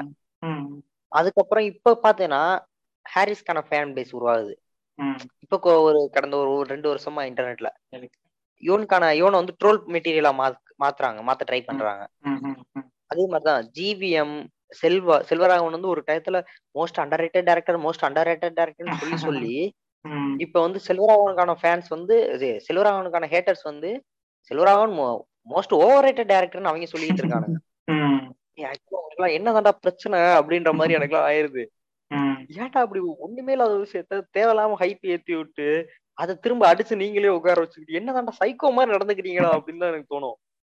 ஜிவியுமே இப்படிதான் ஜிவி வந்து வினய் தாண்டி ரூபாயா வாரண மாதிரி ஆஹா ஓஹோன்னு செலிப்ரேட் பண்ணிட்டு திரும்ப அவனுங்களே ஒரு கட்டத்துல வந்து ஆக்சுவலா நம்ம மறக்கவே கூடாது. நம்ம சொசைட்டிக்கு ஒரு பொண்ணோட காலை பிடிச்சு நம்ம லவ் பண்ணலாம் அப்படின்றத ஆழமா பதிய வச்சது தான். ம், சரி. அப்படி இருக்கவரை வந்து திரும்ப திரும்ப அவரை இது பண்ணி ட்ரோல் மெட்டீரியலாவே இப்ப மாத்தி கொண்டு போயிட்டு இருக்காங்க. ம், எல்லாம் அதான் நம்ம கண்ணு முன்னாடியே நம்ம நமக்கு பிடிச்ச ஆர்டிஸ்டோட வீழ்ச்சியை நம்ம பாத்துக்கிட்டு இருக்கோம். அதான் அதுல ம். உண்மை. Correct. அப்புறம் வந்து வேற என்ன அது? ஆஹ் நம்ம சமுத்திரக்கனி இருக்கார்ல. ஆமா. அவர் நடிச்ச ஒரு படம் வந்துச்சே. நல்லா. பண்ணிருக்கு அவர் டைரக்ட் வினோதய சித்தம். ஆமா. நல்லா இருந்தது. அந்த படத்தை அத தெலுங்குல பவன் கல்யாணம் வச்சு எடுக்க போறாராம் யா. என்ன பண்ண காத்திருக்காங்களோ தெரியல. பவன் கல்யாண். பறந்து பறந்து சண்டை கிண்ட போடாம இருந்தா சரி அதுல. அதுல அவர் கடவுளா வராரு. மனுஷனா வந்தாலே ரூல்ஸ் கிடையாது. கடவுளுக்கு எல்லாம் கடவுள் வராருல்ல. அஞ்சு டைலாக் பேசுவாரோ? கண்டிப்பா இருக்கும். ஆனனப்பட்ட சமஸ்கிருதக்கனியே அடக்கி வாசிச்சிருந்தாரு இந்த படத்துல. தேவையான இடத்துல ம். மட்டும் இந்த டைலாக் பேசியிருந்தாரு. அவங்க உனக்கு தான் பேச தெரியும் பேச தெரியா நான் உன்னை விட அதிகமா பேசுவேன்டா அப்படின்ற மாதிரிதான். நல்ல படம். அது அந்த அளவுக்கு ஒரு நல்ல ஆர்ட் டைரக்ஷனை நான் பார்க்கல. சமீபத்துல அந்த படங்கள்ல. அந்த ஹவுஸ் நல்லா இருந்துச்சு அந்த வீடு. அந்த ஒவ்வொரு ஃப்ரேமுமே ரொம்ப அழகா இருந்தது அந்த படத்துல. தெரியல ஒருவேளை அது படம் ரொம்ப சீ அதாவது சீரியஸான படம் கிடையாது. ரொம்ப காமா பேச வேண்டிய விஷயம் அந்த படம் வேற. அதனால அந்த விஷயத்துல விஷுவலா அவங்க என்டர்டெயின் பண்ணலாம். வீட்டுக்குள்ள தான் பெரும்பாலும் கதை நடக்கும் அப்படிங்கிறதுனால விஷுவலா என்டர்டெயின் பண்றதுக்காக அந்த ஆர்ட் டைரக்ஷன் வீட்டுல இதெல்லாம் பண்ணா ரொம்ப நல்லா இருந்தது. அதான். நான் என்ன சொல்லுவேன் எனக்கு வந்து இது ஒண்ணு என்னன்னா உங்க டேரக்டர் கிட்ட இது ஃபிளாப் கொடுக்குறாருன்னு வச்சுக்கோங்களேன் உங்களுக்கு பிடிச்ச டேரக்டர். அடுத்த படத்துக்கு வந்து அந்த டேரக்டர் கொடுக்குற பட்ஜெட்டை குறைங்கடா அப்படின்னு. பெருசா கொடுக்காம கம்மியா ரொம்ப கம்மியா கொடுங்க. அதுல வெறியில ஒண்ணு பண்ணுவான். அதுதான் அவனோட ஒரிஜினல். மைண்டே அப்படின்னு நான் சொல்லுவேன். ஏன்னா நம்ம பார்த்த மேக்சிமம் டேரக்டர்ஸ் அப்படிதான் இருப்பாங்க. ஏன் செல்வாவே வந்து இரண்டாம் உலகம்னு ஒரு கேவலமான ஒண்ணு பண்ணிட்டு அவ்வளவு பெரிய பட்ஜெட்ல அடுத்து மயக்கமன்னன்ற ஒரு ஷார்ட் இதுல இல்லாட்டி நெஞ்ச மறப்பது இல்லை. ரொம்ப மினிமல் பட்ஜெட் தான். அதுக்குள்ள ஒண்ணு விளையாடுவாங்க. அது வந்து வேற லெவல் ஆட்டமா இருக்கும். அது வந்து மறக்கவே முடியாது. அடுத்து வந்து இப்ப ரீசெண்டா பார்த்த படம்னா ஒரு டாக்குமெண்ட்ரி ஒண்ணு பார்த்தேன். இன்னும் பார்த்து முடிக்கல. பார்க்க ஆரம்பிச்சிருக்கேன். அது என்னது? Hip hop evolution. அது இப்பதான் பார்க்க ஆரம்பிச்சிருக்கேன். அடுத்து லெட் த கிராப்சஸ் ஸ்டான் அப்படின்னு ஒரு படம். அதுவும் இப்பதான் டவுன்லோட் பண்ணியிருக்கேன். இன்னைக்கு உட்காந்து பார்க்கணும். அது அதுக்கப்புறம் நம்ம போன்ல இருக்க எப்பவுமே டெலீட் ஆகாத ஒரு படம். சாசங் ரெடம்சன் ஓ ஷாஷன் ரிடம்ஷன் நான் கூட வேற என்னமோ நினைச்சிட்டேன். போன்ல எப்பவுமே வச்சிருப்போம். பரவாயில்ல. ஷாஷன் ரிடம்ஷன் அது கிட்டத்தட்ட நல்ல ஃபீல் குட் மூவி ஹேட்டர் இல்லாத ஒரு மூவி எனக்கு தெரிஞ்சு ஐஎம்டிவில டாப்ல இருக்கிறது அதுதானே? ஆமா ஆமா அது வந்து எனக்கான ஒரு பைபிள். ஓ. அந்த மாதிரி எனக்கு எப்போ புனிதத்தன்மை இடையன்னு நினைச்சாலும் நேரம் அந்த புக்கு கிட்ட போயிருவேன்.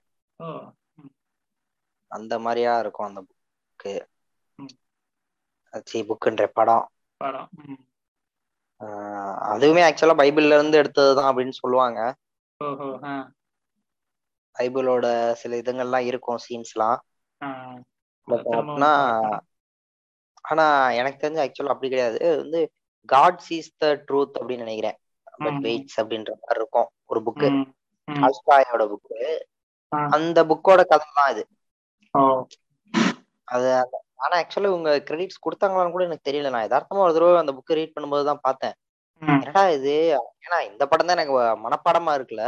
உட்காந்து பார்ப்பேன். அப்படி இருக்கும்போது அந்த புக்கை ரீட் பண்ணும்போது என்னடா இது இதெல்லாம் அதுல பார்த்த மாதிரியே இருக்கு அப்படின்ற மாதிரி இருந்துச்சு. அது பயங்கரமா இருக்கும். அப்புறம் சரி ஓகே அப்படியே உன்னோட ஆடியன்ஸ்க்கு வந்து. நம்ம வந்து சில படங்களையும் சில வெப் சீரிஸ் சில டாக்குமெண்ட்ரிஸ் எல்லாம் சஜஸ்ட் பண்ணி விட்டுருவோமா? பண்ணிடுவோம் பண்ணிடுவோம். ஃபர்ஸ்ட் நீ சொல்லு அப்படியே உனக்கு பிடிச்ச ஒரு ஐந்து படங்கள். எனக்கு பிடிச்ச படங்களா? அப்படி பார்த்தா பாப்புலரா தான் இருக்கும். திடீர்னு கேட்டா நான் என்னன்னு சொல்லுவேன்? உனக்கு நீ வந்து உன் ஆடியன்ஸ்க்கு சஜஸ்ட் பண்ணணும்ல. இந்த மாதிரியான. படங்கள் பாருங்க. அப்படி இல்ல ரொம்ப ஃபீல் குட் ஒரு ஃபீல் குட் மூவியை பார்க்கணும் அப்படின்னா மியூசிக்கல் மூவி அப்படின்னா ஹாலிடே சொல்லுவேன். ஹேண்ட் ஜிம்மர் பண்ணதான். மியூசிக்கா. மியூசிக் வந்தது நம்ம ஹேண்ட் ஜிம்மர் பெரும்பாலும் இந்த ஐம்பது அறுபது வயலின கதரை விட்டு pirates of the Caribbean gladiator இந்த மாதிரியான படங்களா தான் சீரியஸ் படங்களாவே பண்ணிட்டு இருந்த மனுஷன். கொஞ்சம் சேஞ்ச் வேணும் அப்படிங்கிறதுக்காக அந்த ரொமான்டிக் மூவி அது ஹாலிடே ஹாலிடேன்னு சொல்லிட்டு. அது நல்லா இருக்கும். அந்த அது- அதுல மியூசிக்கலாவும் நல்லா இருக்கும். படமும் கொஞ்சம் நல்லா ஃபீல் குட் மூவியா போகும். அது நல்லா இருக்கும் அந்த படம். ஓகே மாஸ்டர் நீ வந்து ஃபுல் அண்ட் ஃபுல் வந்து ஃபீல் குட்டாவே சொல்லு. ஃபீல் குட் அதே மாதிரி நான் சொல்லு. ஏன்னா அடுத்து நான் வந்து ட்ராஜடி சொல்லிடுறேன். ஓகே ட்ராஜடி சொல்லுவாங்க அதே மாதிரி அவங்க அவங்க டயத்தை வந்து ரொம்ப ஹாப்பியா ஸ்பெண்ட் பண்ணணும் அப்படின்ற அப்புறம் அடுத்து வந்து ரெண்டாவது படம் வந்து தி இன்டர்ன் சொல்லிட்டு. அது உனக்கு நான் பல தடவை. சொல்லிட்டேன். பாரு ஏன் பாறையா ஆமா அப்படின்னு. ராபர்ட் டினிரோ பண்ணியிருப்பாரு ஆனா தேவ் பண்ணியிருப்பாங்க. அது நல்லா இருக்கும். அது அந்த பிளாட்டே ரொம்ப புதுசா இருந்தது. ஒண்ணு ஹீரோ ஹீரோயின் ஒரே ஏஜ் குரூப்ல இருக்கிற ஒரு ரெண்டு பேர்த்துக்கு நடக்கிற ஸ்டோரியா தான் இருக்குமே. ஒரு ரிலேஷன்ஷிப் பத்தின படமாகவே பார்த்துட்டு இருந்தது. அது கொஞ்சம் டிஃப்ரெண்டா இருந்தது. ரெண்டு டூ எக்ஸ்ட்ரீம்ல இருக்கிற டிஃப்ரெண்ட் எக்ஸ்ட்ரீம்ல இருக்கிற கேரக்டர்ஸ்க்கு அத அவங்க ஏஜ் வைஸா ரெண்டு பேரும் நல்லா தலைவன் என் பையன் தானே. நடிச்சிருப்பா அப்படி அதுல? ஆமா ஆமா ஆமா. அதுவும் நல்ல. அதுவும் மியூசிக்கலா அதுவும் நல்ல படம். அதோடைய சவுண்ட் ட்ராக் ரொம்ப ஃபேவரட்டான சவுண்ட் ட்ராக் நல்லா இருக்கும் அது. அதன் பிறகு இன்னும் ஒரு ஃபீல் குட் மூவி எப்படின்னா சொல்லலாம். வேறு வேறு. அதே மாதிரி ரொம்ப குட்னா கொரியன்ல பி வித் யூன்னு சொல்லிட்டு ஒரு படம். என்ன படம்? பி வித் யூ அப்படின்னு. பி வித் யூ ஆமா. அது நல்ல ஆமா. அது நல்ல நமக்கு ஒரு நைன்டி சிக்ஸ் மாதிரி அங்க அவங்க ஒரு நல்ல காதல் கதை அது. பட் இருந்தாலும் அது ஒரு ஹாப்பி எண்டிங்கா இருந்தாலும் ஒரு சோகம் இருக்கதான் செய்யும் பட் இருந்தாலும் அது ஒரு ஹாப்பி எண்டிங் நல்லா தான் இருக்கும். அந்த விஷயத்துல ரொம்ப அழுக வச்சாலுமே கூட ஓகே அந்த முடிவு ஏற்றுக்கொள்ளக்கூடிய முடிவா தான் ஓகே ஹாப்பியா தான் இருக்காங்கன்ற ஒரு இது. அது மூணு சொல்லிட்டேனா? அதன் பிறகு வாலி நம்ம இது சொல்லலாம் வாலி சொல்லலாம். பிக்சார் பண்ண வாலி பார்க்கலாம் அது நல்ல ஒரு ஃபீல் குட் மூவி எப்ப பொழுது போகிறனால அதை பார்த்துக்கலாம். ஏதோ நம்ம வீட்டுல இருக்கிற ஏதோ செல்ல பிராணிகளை பாக்குற மாதிரியான ஒரு ஃபீல் இருக்கும்.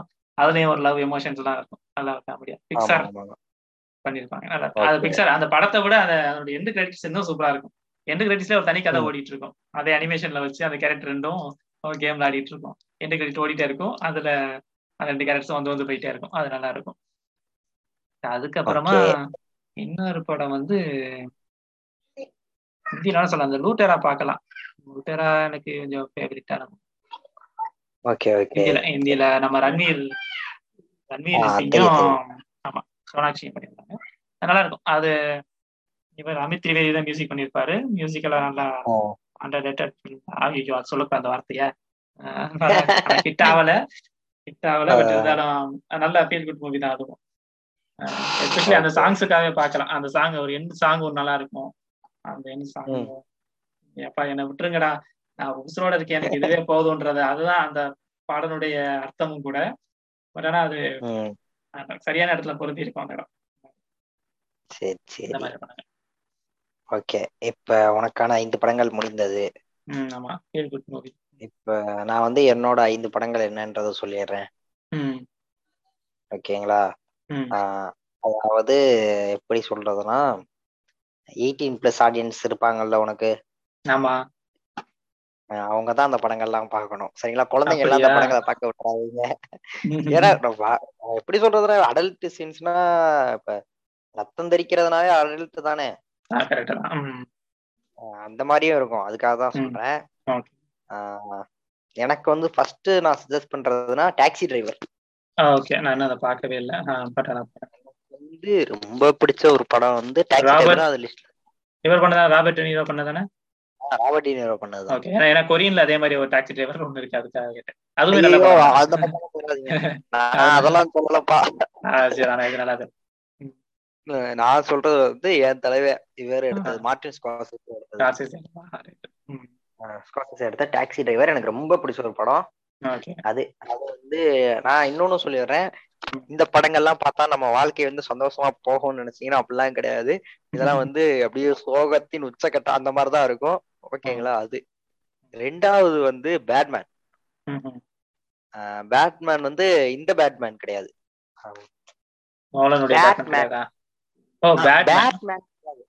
அது கிடையாது. நான் சொல்றேன் Batman. Bat oh Batman? Right Oscar வாங்குச்சே பேட்மேனா? அதே அதே தலைக்கு மேல தலைக்கு மேல பறந்து பறந்து. அவனே தான் அவனே தான். அந்த பையன் தான். அதாவது இனாரிட்டோ அப்படின்னு ஒரு டைரக்டர் அவரோட படம் ரெண்டாயிரத்தி பதினாலுல வந்துச்சு பேட்மேன் அது பாருங்க அது வந்து நல்லா இருக்கும் ஒரு செம்ம படம். நல்லா இருந்தது அதை நோட் பண்ணி அதை பாருங்க முடிஞ்சா. ம். அடுத்து மூணாவது நம்ம வழக்கம் போல சாசங் ரிடம்சன். ஷாஷாங்க் ரிடெம்ப்ஷன் அது நீங்க ஃபீல் குட் இது ரெண்டுலயுமே சேர்க்கலாம். நம்மால இந்த பக்கம் ஒரு வேலை அந்த பக்கம் ஒரு வைப்பார். நல்ல படம். சாசங் ரிடம்சன் வந்து பார்த்து முடிக்கும் போது அது நம்ம கொடுக்குற ஒரு சந்தோஷமே தனி சந்தோஷம்ன்ற மாதிரி இருக்கும். அப்படி இருக்கும் படம். இது வந்து ஃபீல் குட்டு தான். பெருசா ம். ட்ராஜடிலாம் எதுவும் இருக்காது. இதை பாருங்க. இது வந்து தமிழ் டப்புடு இருக்கு அவைலபிள் மத்த டாக்ஸி டிரைவரும் பேட்மேனும் தமிழ் டப்புடு இருக்கான்னு எனக்கு தெரியல. பட் சாசங் ரிடம்சன் நான் ஃபர்ஸ்ட் டைம் பார்க்கும்போது தமிழ் டப்புடு தான் பார்த்தேன். இப்ப வரைக்கும் என் போன்ல தமிழ் டப்புடு தான் இருக்கு. ஏன்னா நம்ம எம் எஸ் பாஸ்கர் இருப்பார்ல. ஆமா அவர் எந்த கேரக்டர் பண்ணியிருந்தாரு? அவர் தான் ரெட் கேரக்டர் இருக்கும்ல ஃப்ரெண்டு ஃப்ரீமேனா கருப்பா இருப்பாரு. அவரோட கேரக்டருக்கு அவர் தான் டப்பிங் பேசினது. அந்த வந்து நமக்கு அப்படியே ஒரு மாறி பண்ணும் அந்த வாய்ஸே அவ்வளவு அழகா இருக்கும். கிட்டத்தட்ட நம்ம எட்டு தொட்டாக்கல்ல அவரு உடஞ்சு அழுகிற ஒரு சீன் இந்த சமூகத்தின் மீது ஒரு கோபத்தை வெளிப்படுத்துவாரு அந்த மாதிரியான ஒரு பேஸ் வாய்ஸ்ல அந்த ஆஹ் அந்த ரெட் கேரக்டரும் அப்படிதான் இருக்கும். சொசைட்டி மேல ஒரு என்னடாது அப்படின்ற மாதிரியே சுத்திக்கிட்டு இருக்கும். ஆனா கடைசியில அது மாறும். அது வேற லெவல்ல இருக்கும். சாசங் ரிடம்சன் தேர்டு ஃபோர்த் வந்து நம்ம ஐ ஸ்டாண்ட் அலோன் அப்படின்னு ஒரு படம் இருக்கு. ஐ ஸ்டாண்ட் அலோன் கேஸ்பர் நோயை எடுத்த ஐ ஸ்டாண்ட் அலோன் நீங்க வந்து பர்சனலா ஒன்று சொல்லணும்னா கேஸ்பர் நோயை வந்து ஒரு அஞ்சு படம் ஆறு படம் தான் எடுத்திருப்பாரு. ஆனா ஒரு ஃபுல் டே உட்காந்து கேஸ்பர் நோய் எடுத்த எல்லா படத்தையும் டவுன்லோட் பண்ணிட்டு அந்த ஃபுல் படம் அந்த முத படத்துல இருந்து கடைசி படம் வரைக்கும் ஒரே நாள்ல நீங்க பாத்தீங்க அப்படின்னா அன்னைக்கு வந்து நீங்க வேற லெவல் ட்ரிப்ல இருப்பீங்க. ஒரு போதை. எந்த ஒரு இப்ப ஒரு சரக்கோ எதுவுமே எடுத்துக்காம உங்களால போதையாக முடியுமா அப்படின்னா அதுக்கு ஒரே எக்ஸாம்பிள் வந்து இவர்தான் இவரோட படங்கள் தான். ம் ம். கேஸ்பர் நோயோட ஆக்சுவலி எனக்கு பர்சனலா பிடிச்ச ஐ ஸ்டாண்ட் அலோன் ஆனா அவர் எடுத்த கிளைமேக்ஸா இருக்கட்டும் இர்ரிவர்சிபிளா இருக்கட்டும் என்டர் த வாய்டா இருக்கட்டும் இதெல்லாம் வந்து ஒரு visual treat enter the வாய்டெல்லாம் first person point of view இருக்குல்ல. ஆமா ஆமா இப்ப படத்தோட ஹீரோனா? ஹீரோ முகத்தோட காட்ட மாட்டாங்க. ஹீரோட பார்வையில எது எதெல்லாம் பாக்குறான்? அது செத்து போயிடுவான். ஆரம்பிச்சு பதினஞ்சு நிமிஷம் செத்துருவான். செத்ததுக்கு அப்புறம் அவனோட ஆன்மா வந்து அப்படியே பூமியில இருந்து அது ஆன்மாவெல்லாம் காட்டலாம் மாட்டாரு. கேமரா ஆங்கிள் அப்படியே டாப்புக்கு போயிரும். டாப்ல அவனோட லைஃப் அப்படியே ஒரு ஏழு நிமிஷம் ஏழு தான் அப்படி காமிச்சிட்டு போவோம் ஏழு பார்த்தா. அது வந்து கண்டிப்பா ஒரு விசுவல் ட்ரீட் அப்படி இருக்கும். நீங்க இரவர்சபிளும் அதே மாதிரி பார்க்கலாம். ம். இரவர்சபிள்னா ஒரு இது சொல்லணும்னா மோனிகா பெல்லூசி தெரியுங்களா ஒரு ஆக்ட்ரஸ் எனக்கு ரொம்ப ஆக்ட்ரஸ் சின்ன வயசு கிரஸ் வந்து மோனிகா பெல்லூசி தான். அவங்க தான் அந்த படத்தை லீடா பண்ணிருப்பாங்க பட்டம் ஆரம்பிச்சு ஒரு பதினஞ்சு நிமிஷத்துல வந்து ஒரு ரேப் சீன் வரும். அவங்கள வந்து ஹீரோயின் வந்து ஒருத்தன் ரேப் பண்ணுவான். ஆக்சுவலா இந்த படம் ரிலீஸ் ஆனப்ப போட்டு காமிக்கும் போது தியேட்டர்ல இருக்க ஆடியன்ஸ்ல வெளியே ஓடி வந்துட்டாங்க. ரேப் வந்து அவ்வளவு கோரமா இருக்குமானா அப்படி எடுக்கல அவரு. அந்த ஹீரோயின் அழுகு அழுது கதற இத சவுண்ட வந்து நார்மலா நம்ம ஹியூமன்ஸ்க்கு வந்து இந்த இதுல இருந்தா தான் சவுண்ட் இருந்தா தான் நம்மளால கேட்க முடியும்னு ஒண்ணு இருக்குல்ல. ஆமா மேல இருந்துச்சுன்னா நம்ம காது வலிக்கும். சோ வந்து அதுக்கு மேலதான் அவர் வச்சிருப்பாரு அவர் என்ன சொல்றாரு? ரேப்ன்றது அவ்வளவு கொடூரம் தான் அப்புறம் அதை. பார்த்து நீ மாஸ்டர் பேட்டா பண்ணிக்கிட்டு இருப்ப? அது பண்ணக்கூடாதுடா. அது வந்து கொடூரம். அதை பார்த்தா நீ பயந்து அழுகணும். நான் அதை அப்படிதான் எடுப்பேன் அப்படின்னு சொல்லி அவர் இப்படி எடுத்தாரு. அது irreversible பயங்கரமான ஒரு படம். கிளைமேக்ஸ் வந்து அவர் அதுக்கு முன்னாடி லவ்னு ஒரு படம் எடுத்து அந்த லவ் படம் வந்து ஃபெயிலியர் அதாவது அது படங்கள் வந்து எப்பவுமே கலெக்ஷன் ரீதியா சம்பாதிக்கிறதோ இல்லையோ கிரிட்டிக்கல் பயங்கரமா பாராட்டுவாங்க. அந்த லவ் படத்தை வந்து கிரிட்டிக்ஸுமே கழுவி ஊத்திட்டாங்க. கழுவி ஊத்துறோம்னா ஒரு கட்டுப்புல போயிட்டு அடுத்து எடுத்த படம் தான் கிளைமேக்ஸ் டூ தௌசண்ட் எயிட்டீன்ல ஒரு டான்ஸ் குரூப் ஒரு ரூமுக்குள்ள இருக்காங்க.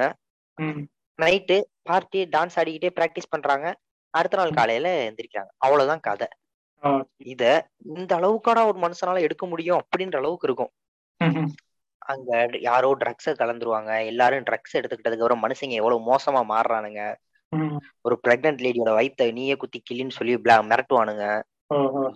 அந்த அளவுக்கு கோரத்தின் உச்சமா எடுத்து வச்சிருப்பாரு இந்த கிளைமேக்ஸ் படத்தை. இப்ப பேரன்பு படம் பார்த்திருந்தீங்கன்னா அது வந்து ஒரு அப்பா பொண்ணுக்கான ஒரு ஒரு ரிலேஷன்ஷிப் ஸ்டோரி அப்படின்னு இருக்கும். எனக்கு பேரன்பு இப்போ வரைக்குமே ஒரு வாட்டி பார்க்கும்போது எனக்கு என்ன தோணும்னா நான் சொன்னேன் பார்த்தீங்கன்னா உங்களுக்கு இவரோட படங்கள்ல எனக்கு ரொம்ப பிடிச்ச படம் ஐ ஸ்டாண்ட் அலோன் அப்படின்னு. அந்த படத்துல இருந்து தான் இவர் இன்ஸ்பயர் ஆயிட்டாரோ அப்படின்னு எனக்கு தோணும். ஏன்னா இது- இதுலயுமே வந்து பொண்ணு கொஞ்சம் உடல்நலம் சரியில்லாத பொண்ணு.